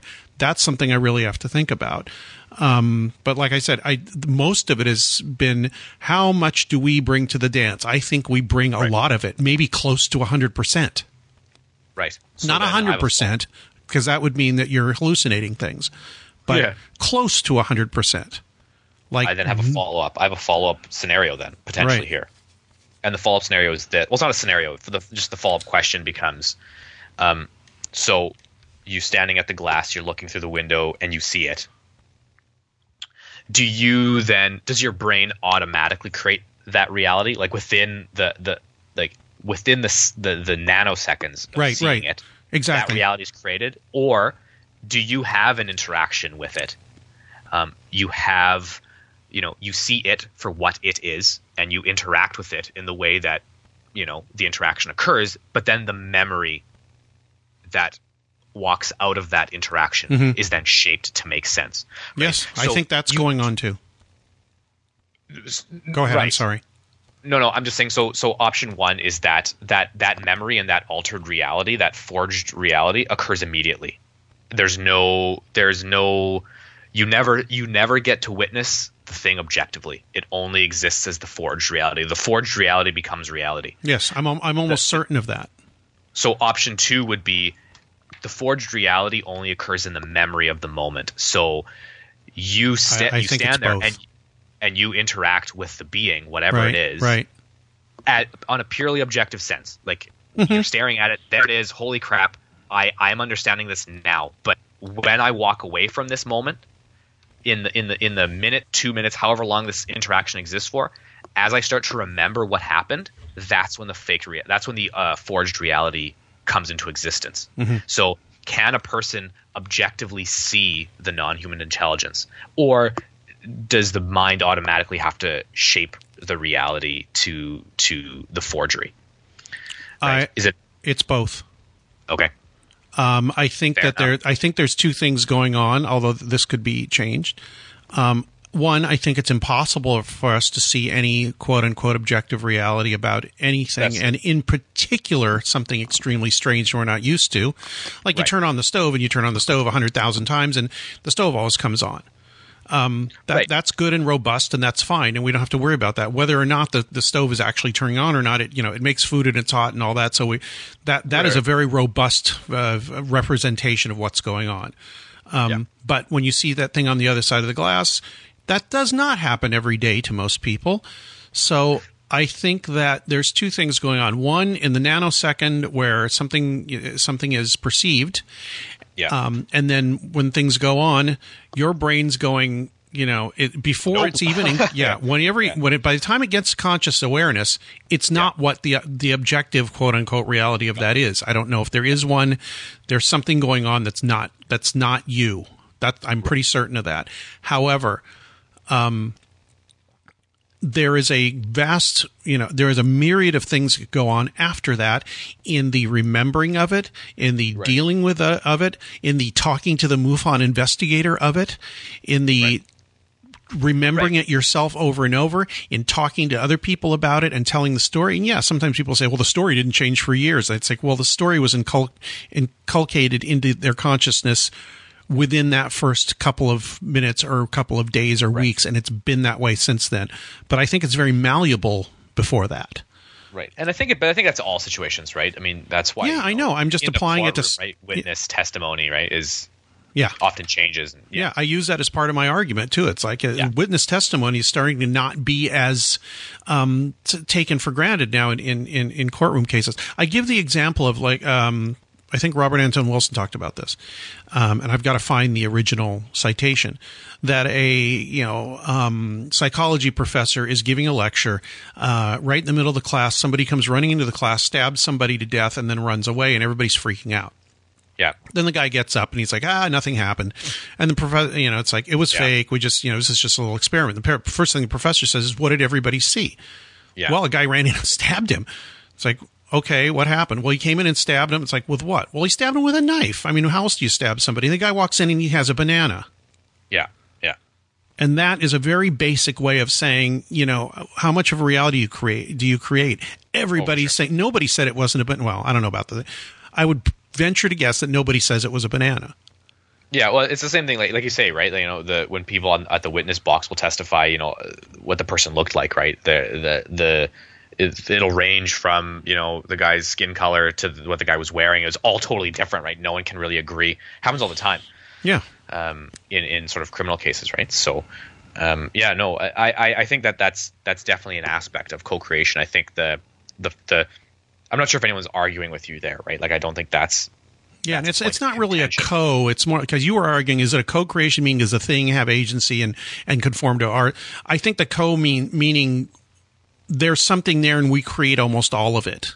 Um, not Right. and the co-creation means we're creating something out of that quote unquote whatever it is objective reality outside of our our our brains, um, and that it is created it is not recorded like you would with a you know a video recorder or a tape recorder or taking a picture or whatever it's another Right. weird thing nobody has any close-up pictures of aliens why is No. that because it's because it's mind control or whatever it's like i don't know I, I don't know if you could take a picture of it right.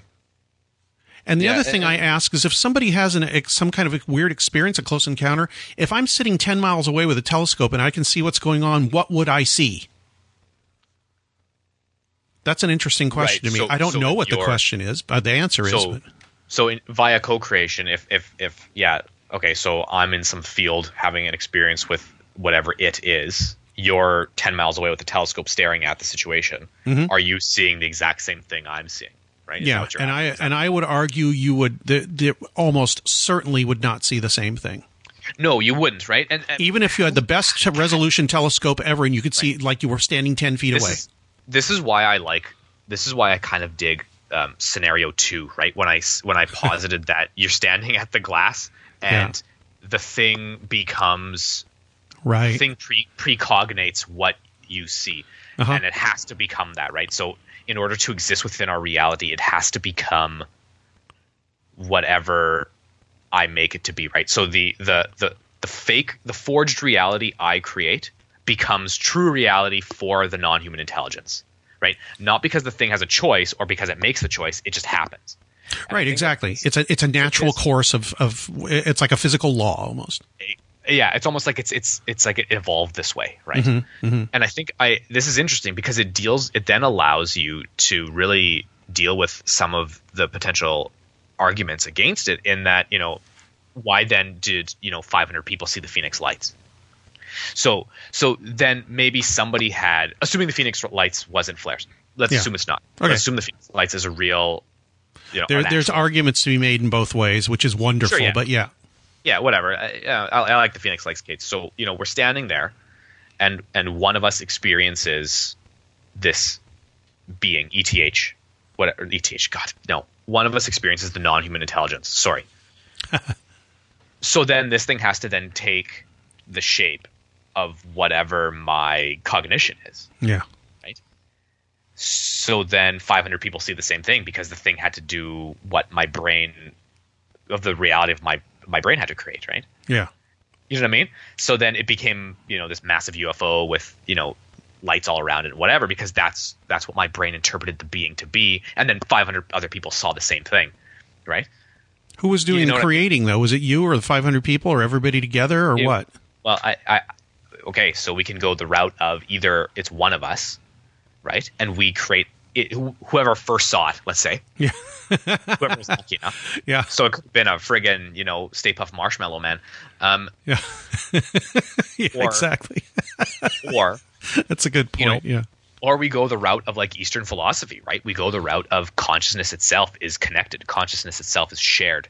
So it it showed up, whatever it is, and Mm-hmm. it basically had to precognate at the same time what human consciousness itself as a thing that's unified across all of us, like Yeah. very Jungian, right? Like the Yeah, universal yeah. consciousness. Um, it then was just like, okay, I'm showing up as a UFO. That don't worry, don't worry, folks. These are all thought experiments. We don't actually believe, quote unquote, yeah. anything of what we're saying. should we this is this is this yeah this is getting deep but yeah no for sure i'm just like asterisk We're kick, we're is- kicking ideas around. This has basically been the whole show, and I love it. this is exophilosophy 101 here. Yeah, Uh, yeah, exactly. So uh, is this what we're dealing with right if if we go the route of eastern philosophy you know buddhist hinduism even indigenous in in north america you know there's a there's a understanding that consciousness itself is is one thing it's all linked you and i share a consciousness even though we're sitting you know you're in california and i'm you're in california right Yeah, Los Yeah. Angeles. Yeah. Los Angeles, and I'm in and I'm in you know Canada.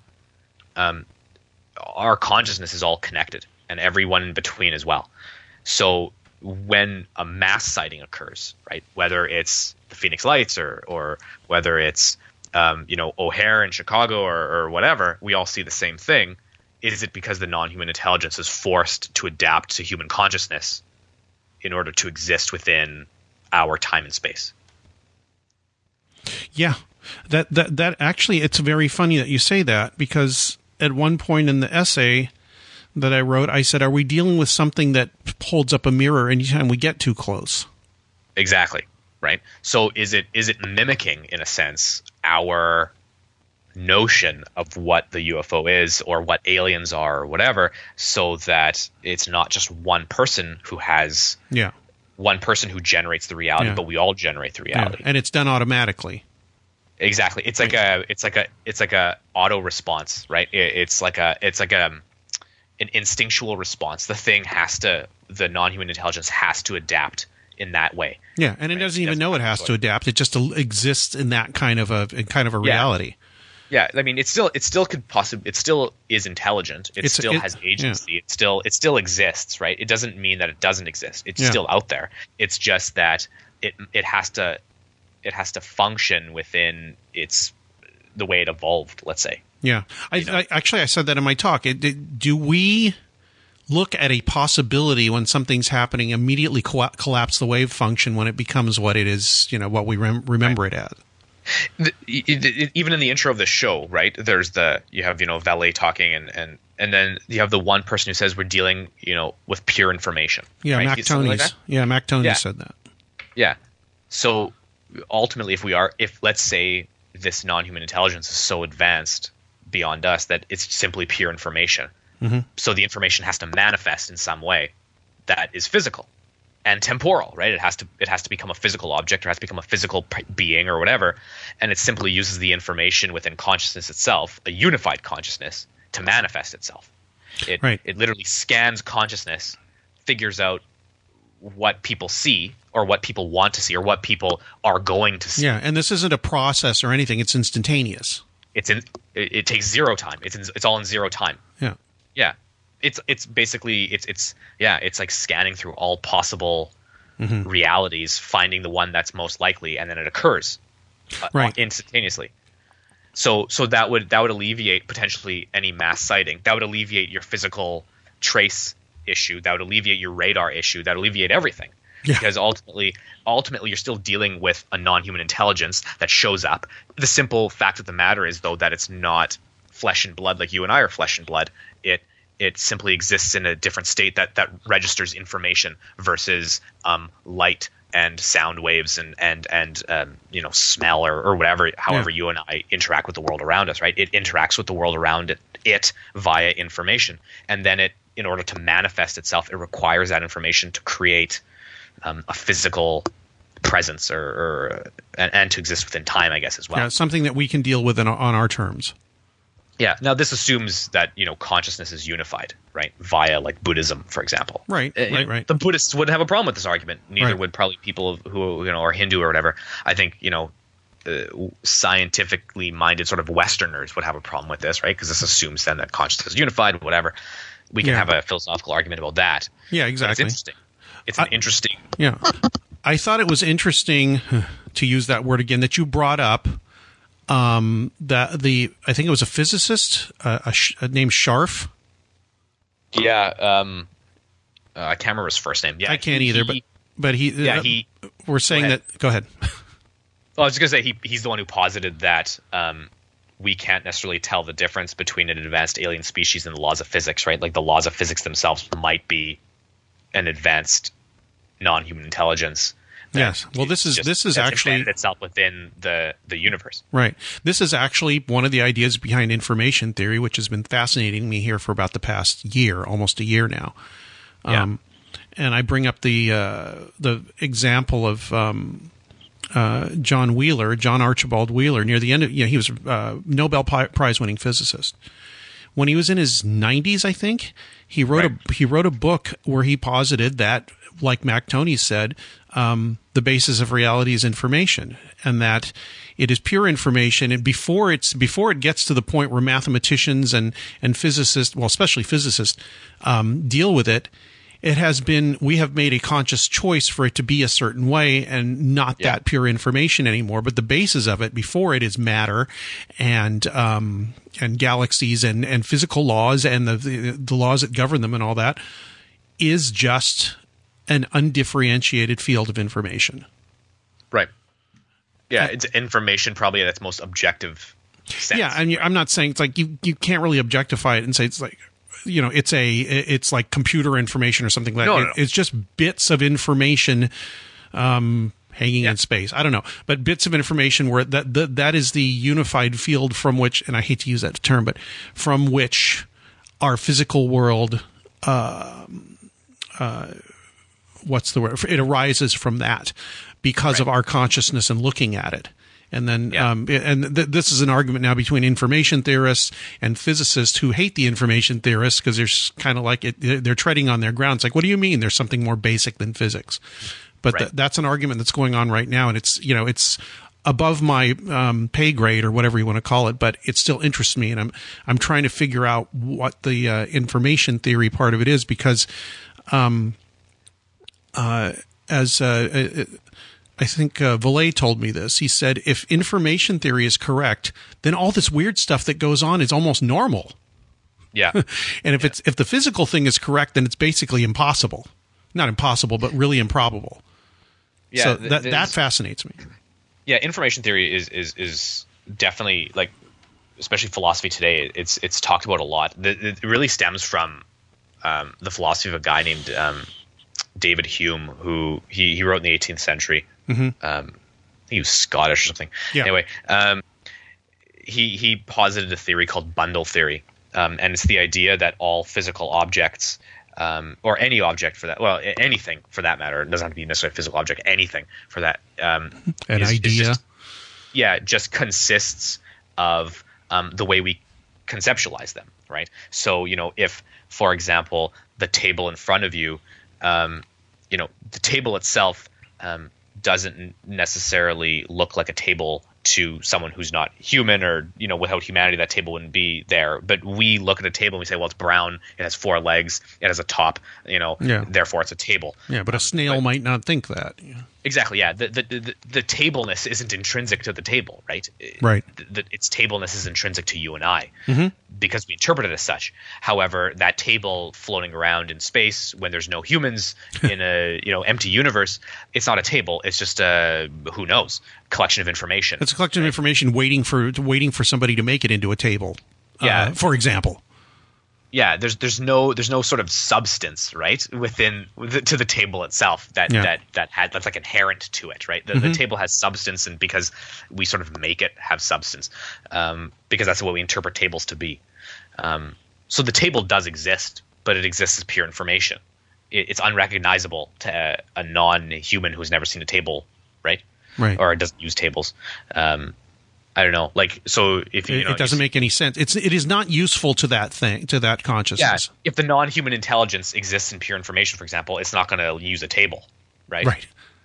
It, maybe it'll manifest itself as a table because somebody thought it was a table. Like, so, so you know, my only hope is that if I ever bump into the non-human intelligence, if I'm like kitten, and then like it just becomes a kitten, how great would Yeah. that be, right? Yeah. Well, uh, the the um, I think uh, this was from Bruce Duensing, who was uh, a uh, friend of mine in the last about probably like year of his life when I realized what he was saying and what he was talking about and how important what he said was. Um, I can't.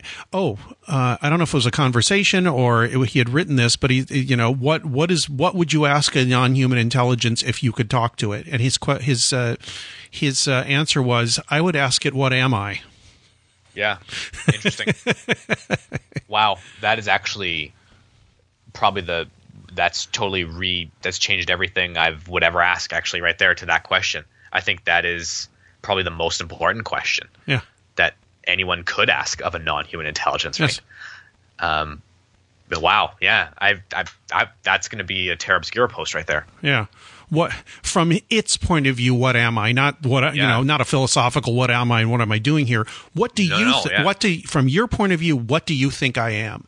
Yeah, that would be me? yeah, Yeah. that would be, you know, that would answer that would that would be a um a, a, real game changer if we could possibly That would be that would be that would be a fascinating. That's a fascinating thought experiment right there. Like, Yeah. My, like my mind's going a mile a minute right now, and I'm gonna have to Exactly. get away from this. I will be tied with this for the next year and a half. yeah, yeah. Please take that in a direction and and please yeah, write it down and talk to me about it too. That's a good one. Yeah. Well, all right. Yeah. Uh, so, uh, you know, you talked about this earlier, but you know how is this part of is this a part of ufology that'll ever get anywhere? Do you think anybody will ever care? I, I would I would I would ask this question: Has ufology gotten anywhere anyway? Yeah, exactly. right? Like uh, what what progress has really been made, if any? And I, I would say none, right? I, I think ufology exists within um, a world of we will never get there, um, you know, because ultimately Until it's not been- called ufology anymore and does something else. Exactly. You know, I have to be honest.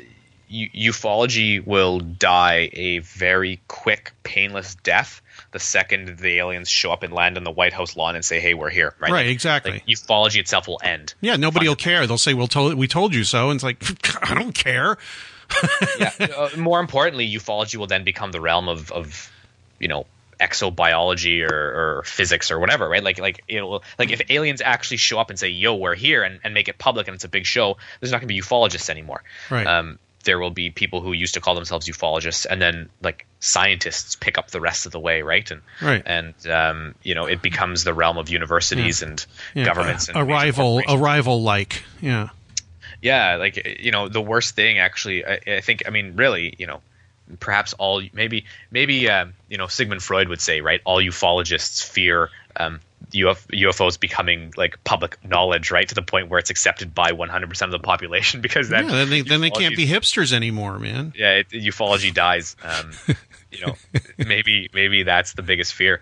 Um, but no, I, I, I listen. Philosophy itself hasn't really answered a lot of questions anyway, right? Um, and, sorry, I take that back. There's a lot of philosophers who just were like, "What the hell did you just say?" Um, sorry, what I mean is, what I mean is, um, we still wrestle over basic philosophical issues that Yeah. have been discussed for thousands of years. Stands outside what we normally do all day and makes us think a little bit deep, deeper about what we're doing here, what we're you know what we do every day, and um, how we interact with people. All the things a philosophy is supposed to do. Yeah, philo- yeah. Philosophically, is philosophy is very much a questioning of the self, right? Understanding the self more, and and you'll never understand the self completely. Otherwise, you're God. But um, it, it, with every with every philosophical thought you have, or with every philosophical argument you have, or with every philosophical sort of reasoning that you create, you sort of uh, grasp a little more about yourself. And and we're, we're, we're straws here, like we're going like you know little tiny puzzle pieces at a time. But Yeah. ultimately, you're sort of putting that puzzle together, fully aware that you will never complete it. Um, I would posit ufology is exactly the same. Ufology is grasping at straws, we're grasping at tiny little puzzle pieces to try and make you know them all fit, and we're trying to make them make this beautiful picture.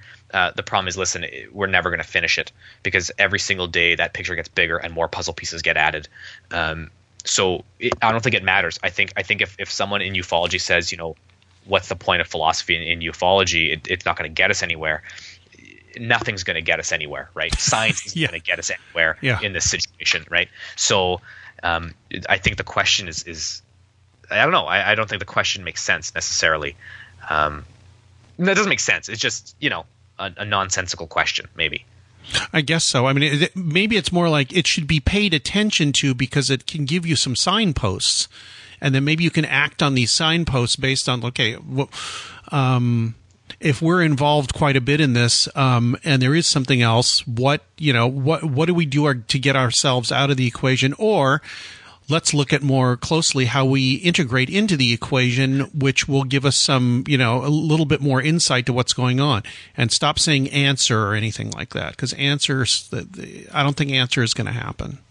No, it's not. And and really, all you can do is is generate more questions. Right. That's all you're ever going to do. You're just going to generate question after question, and as you start to answer, sorry, well, answer as you start to get to the root of a few questions, you're Mhm. going to start generating more questions, right? Yeah. I mean, we took we we started out what two hours ago, um, you Yeah, know, with almost. a, a, a sort of a, a- a simpler understanding of co-creation, and we just walked out having a philosophical conversation two hours later with potentially something that's a little more interesting and a little more bigger and a little more um, complex that answers a lot of the possible uh, critiques of co-creation as a theory.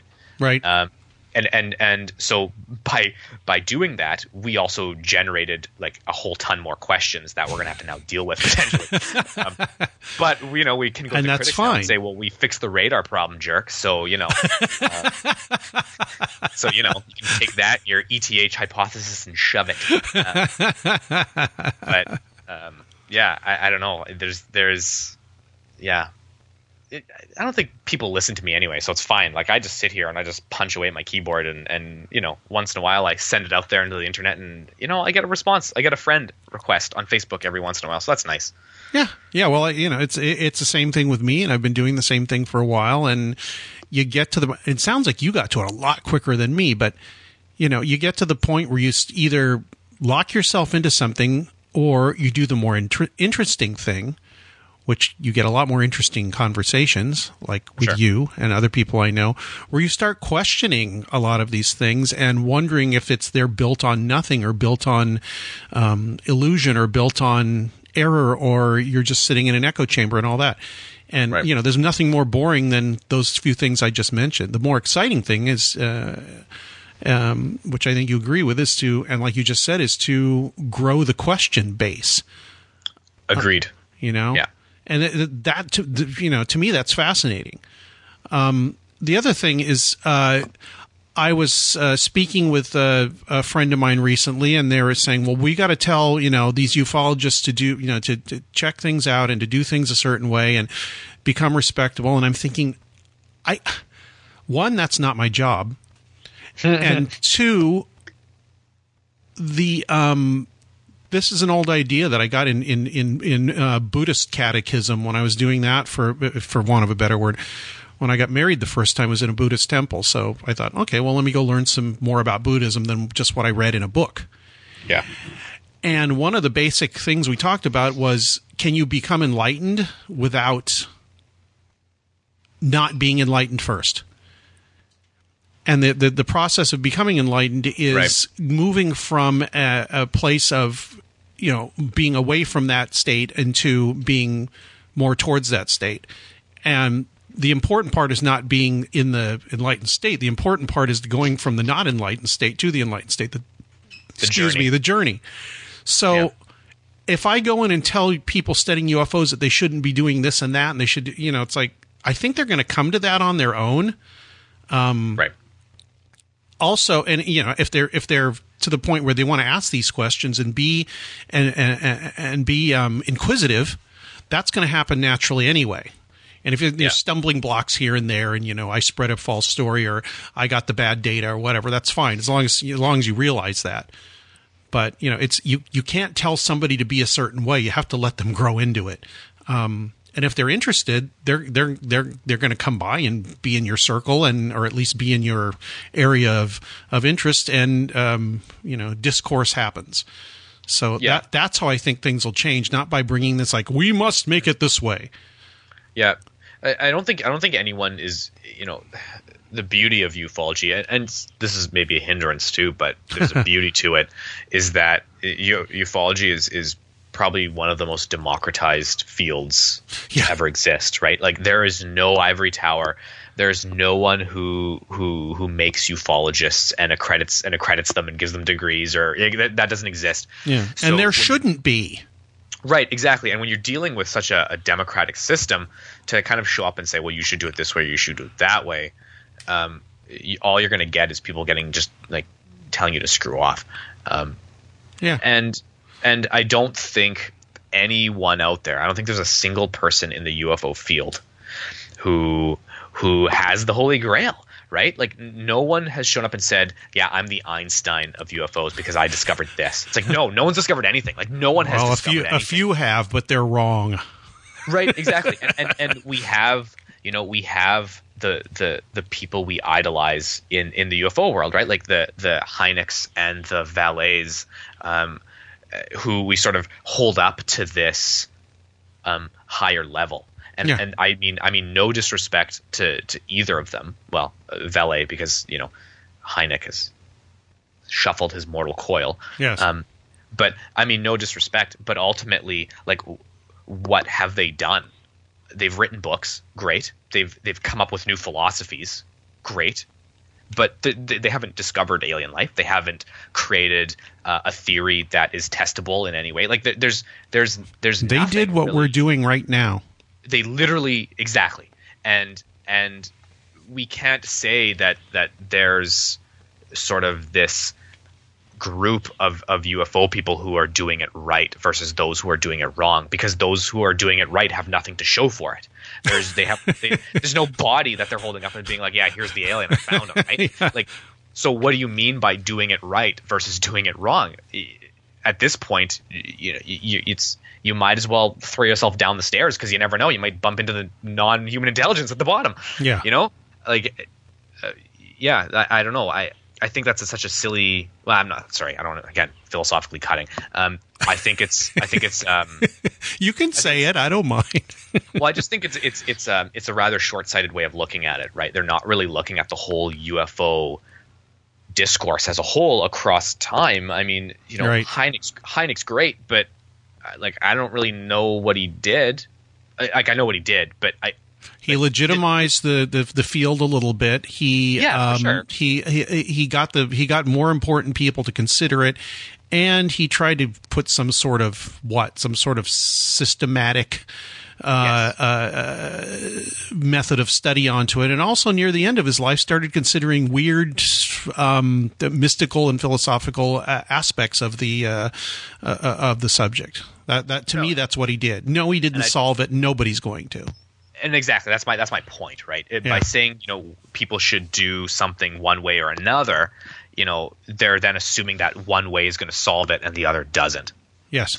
Um, and and and Hynek's great. I've read all of his work. He's, you know, I agree. I agree with everything you said, but he hasn't solved it, or he didn't. Exactly. You know, he didn't solve it. Has, neither has anyone else. Right. So to suggest that one way is better than another um, is baseless. Right. Yeah. There's it's there's no. I'll I'll tell you one other thing that the the time I met Vallée he told me he said the answer can come from anywhere. Exactly. Yeah. That's why I like Vallée. because I was telling him I don't know I'm just a I'm just a cheerleader I'm not going to fig- figure this out and he said stop stop stop the answer can come from anywhere you can have the answer I can have the answer you know yeah. I seriously doubt it but Steven Greer could have the answer you know so God help us yeah exactly so it you know it could it could come from anywhere and to um and to cut somebody down for either not agreeing with you or they've said something you don't like or whatever is is I think premature. There's certain people that you know you don't normally pay attention to because you hear nothing but stuff that just doesn't interest you, like Steven Greer, you know. Oh, for sure. Or Michael yeah, like, Salla or whatever, whoever you want to talk about. Hundred percent. Like I, I, I'm if I, I have to be honest. I've never been to Congress, and um, uh, yeah, I, you're not missing anything. I just go because I see friends and I get to talk to people about things off the record at dinner without having anybody listen, and really cool stuff happens there that's that's what I that's why I want to go. But I'm not going to necessarily take um, you know any credible information from the people who are like shuckstering uh, like crystals at me and saying I've been abducted because they can feel yeah, it. Yeah, you have like, to. Yeah, gonna, yeah, you have you to know, ignore like, that stuff. That that that's it's just like life. You have to ignore most of life. right. But you never know; they might have the answer, right? yeah, exactly. I don't see that it there, but if it comes from there, I'll be completely surprised. And and yeah. you know, you never know the guy with the crystals who's telling me I was abducted and here's my aura and it's like bright red and I need to get that checked out by you know a chakra doctor. Yeah. Well, He he could have part of that answer, and I'm just ignoring it. But it's just you know it's it just doesn't attract me. And I think the thing that attracts you too is part of your understanding. Um, and that that's what it comes down to. What are, what are the questions I'm asking? What is my understanding? Not trying to get somebody else to believe me. Not trying to say that my organization or group or whatever is doing it the right way or right or whatever, but what does it mean to you personally and how does that intersect with other people who may have sort of the same idea? And you're all going to get a little bit of a piece of it, I think. Oh, for sure. And I think a key aspect is listening to people also who who don't share your idea necessarily, Exactly. right? And, and and potentially adapting your idea to Yeah. allow aspects of of the other, right? Because Yeah. ultimately they may have they they have different a different understanding, a different perception. I mean, it's, it's, the, it's the same reason why I do field work, right? I, why I do field investigations because I need to get that perspective. I need to get the perspective of the person who's having these experiences. Otherwise, like, what the hell do I know, right? Yeah. Yeah, I mean, I really respect that you go out and do that. I, I've, I never went out on a field investigation. I just never. I've talked to people where the stuff is happening or something happened Yeah. recently, but it wasn't official field investigation. Right. So the fact Yeah. that you make the effort to do that, it's like to me, it's like me talking to people that I normally wouldn't talk to who are quite skeptical about things. It's just because I'm going to wade into those waters because I might learn something that I didn't know before. And sure. it's you know it's not always fun, and it's you know, but the thing is, I've gotten insights from things that I didn't particularly want to do. Agreed. And I'll talk to anyone. I mean, the, the the stuff that makes it really tough is when they easily get upset and they get angry and they start like attacking you and and, and calling you names and just act like a total asshole. Yeah, That's well, when it gets tough because yeah. you know No, I shut it off when the, name calling Yeah. starts. I don't say I don't say I won or anything. I'm just like nothing's being accomplished accomplished here, so I'm I'm out of this. I'm out of this conversation for sure. Yeah.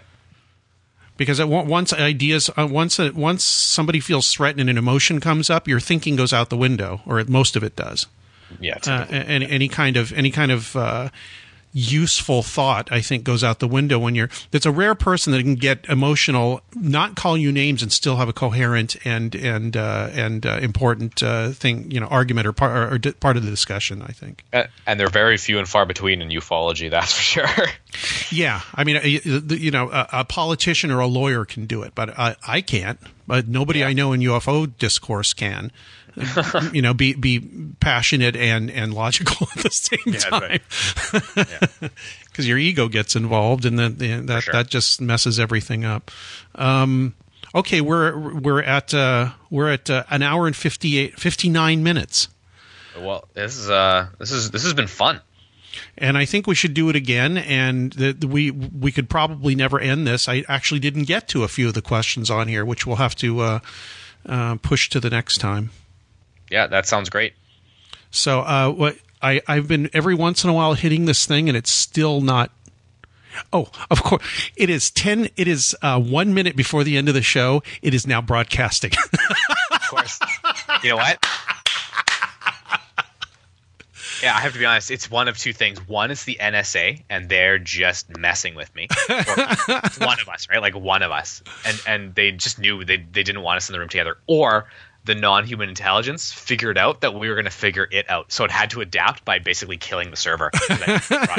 Literally what's happening, right? yeah, This is where we are. I have to be honest. This is this for me is evidence, right? I'm not saying it's aliens, but but it's aliens, right? I'm not saying it's the it's the NSA, but it's the NSA. yeah. That is so funny. I, I've been sitting here hitting start broadcast the entire time here, and right as I say, "Okay, I guess we're out of time," bam, it starts working. I hope, I hope this makes it into the show. I hope this makes it into the show.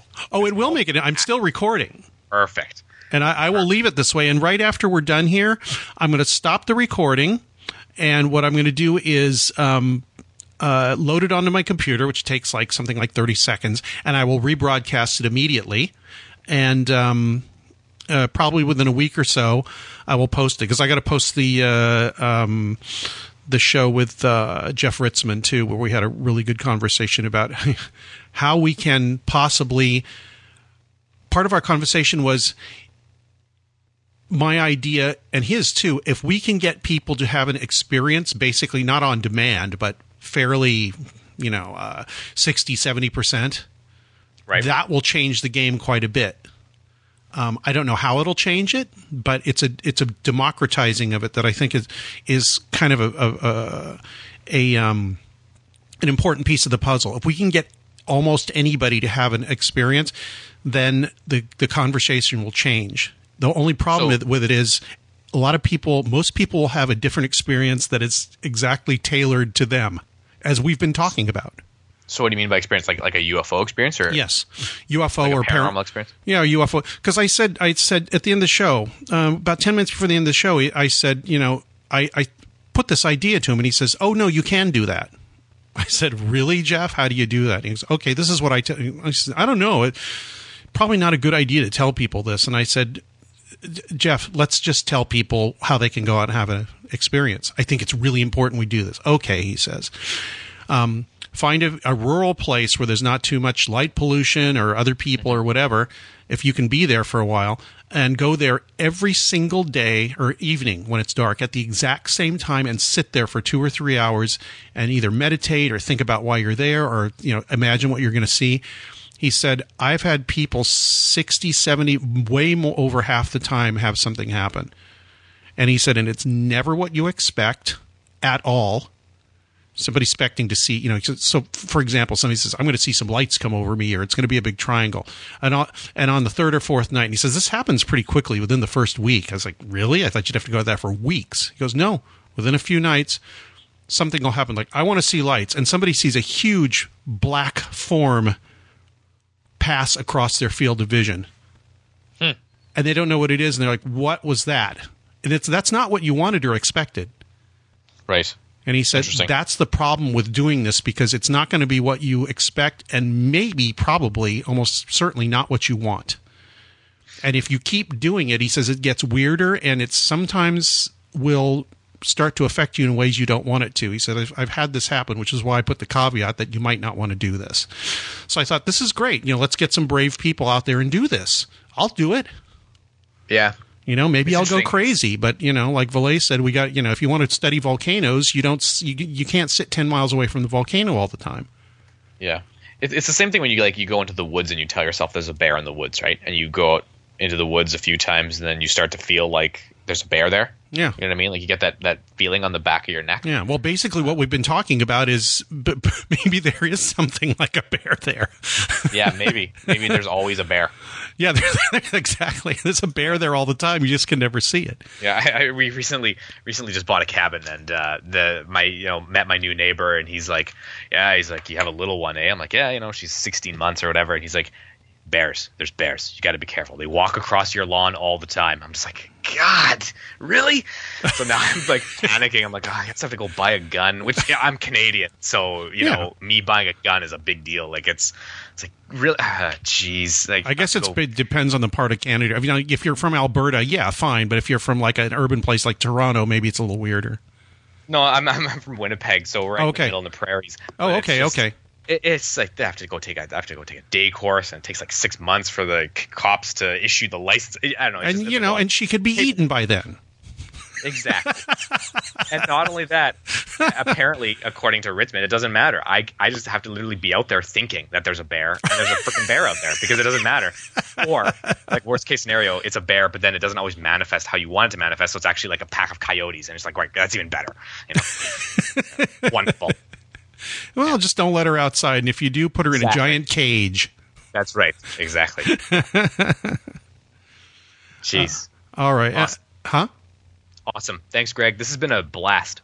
It it has. I mean, this is this is why I do this show. People are just like, you know, are you trying to, you know, what are you are you trying to, uh, you know, solve something, or do you want to, you know, create a, a, you know, why don't you ask for money and why aren't you on a, you know, it's like because I'm trying to answer questions for myself and have, you know, fun. Uh, conversations with people who I, you know, I, I like and respect and can get stir the ideas up. But that's exactly what happened here. So I thank you so much. Greg, anytime you want me back on, just say the word. I'm here. All right, that's Thank that's you so good much. to It's hear. been fun. All right. Um, the, you you may not know this, but the uh, what what I do with the guests is I let them pick the outro music, and I just pi- uh, pop it up on YouTube and run it. Do you have something you would like me to play for the end of your inf- uh, your interview? Oh my God. You're really putting me on the spot. Well, you, you know what? You can you can I can edit it in later too if you want. If you just want, if, if you're going to be sitting there for ten minutes saying what the hell would, I'll do Yeah. that. But if you can think of one right away, you know, it, it doesn't matter what it is, unless it's something like advocating child abuse or something. But other than No, that, I don't. care. Um, jeez. Yeah, you know what? I'm gonna have to go with the Tragically Hip, Okay. good Canadian band, Yeah. and the song is "Scared." I think it ties in nicely. It's about um, fear manifesting, and uh, Uh, okay. Here's uh, tragically hip with "Scared" from the album apparently "Day for Night" from 1994. there you And, go. um, Beauty. yeah. Uh, MJ Banias. Yes. I got it right.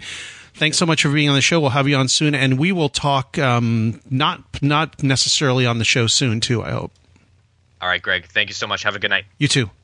All right, bye. Bye.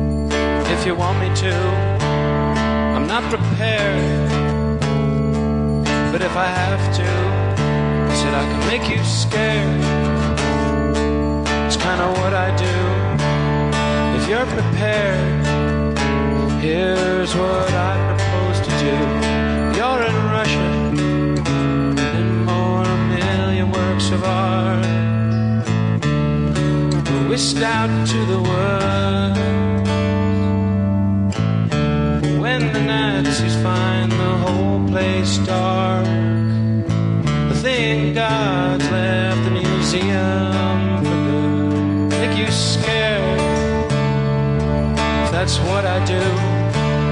If you're prepared,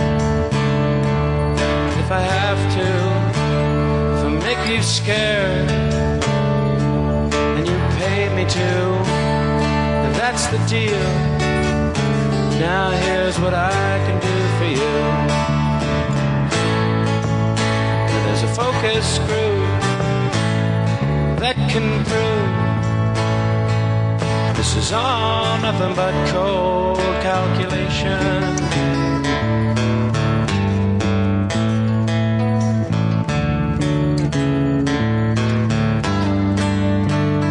Tests have shown that suspicious or hostile, their lives need not be short. Truth be told, they can live a long, long while, tickled to death by their own parts. If you make me scared, if that's what you do, if I'm unclear. Can I get out of this thing with me and you? If you feel scared or bit confused, I gotta say, this sounds a little beyond anything I'm used to. Precious few that can prove at the root this is but cold calculation.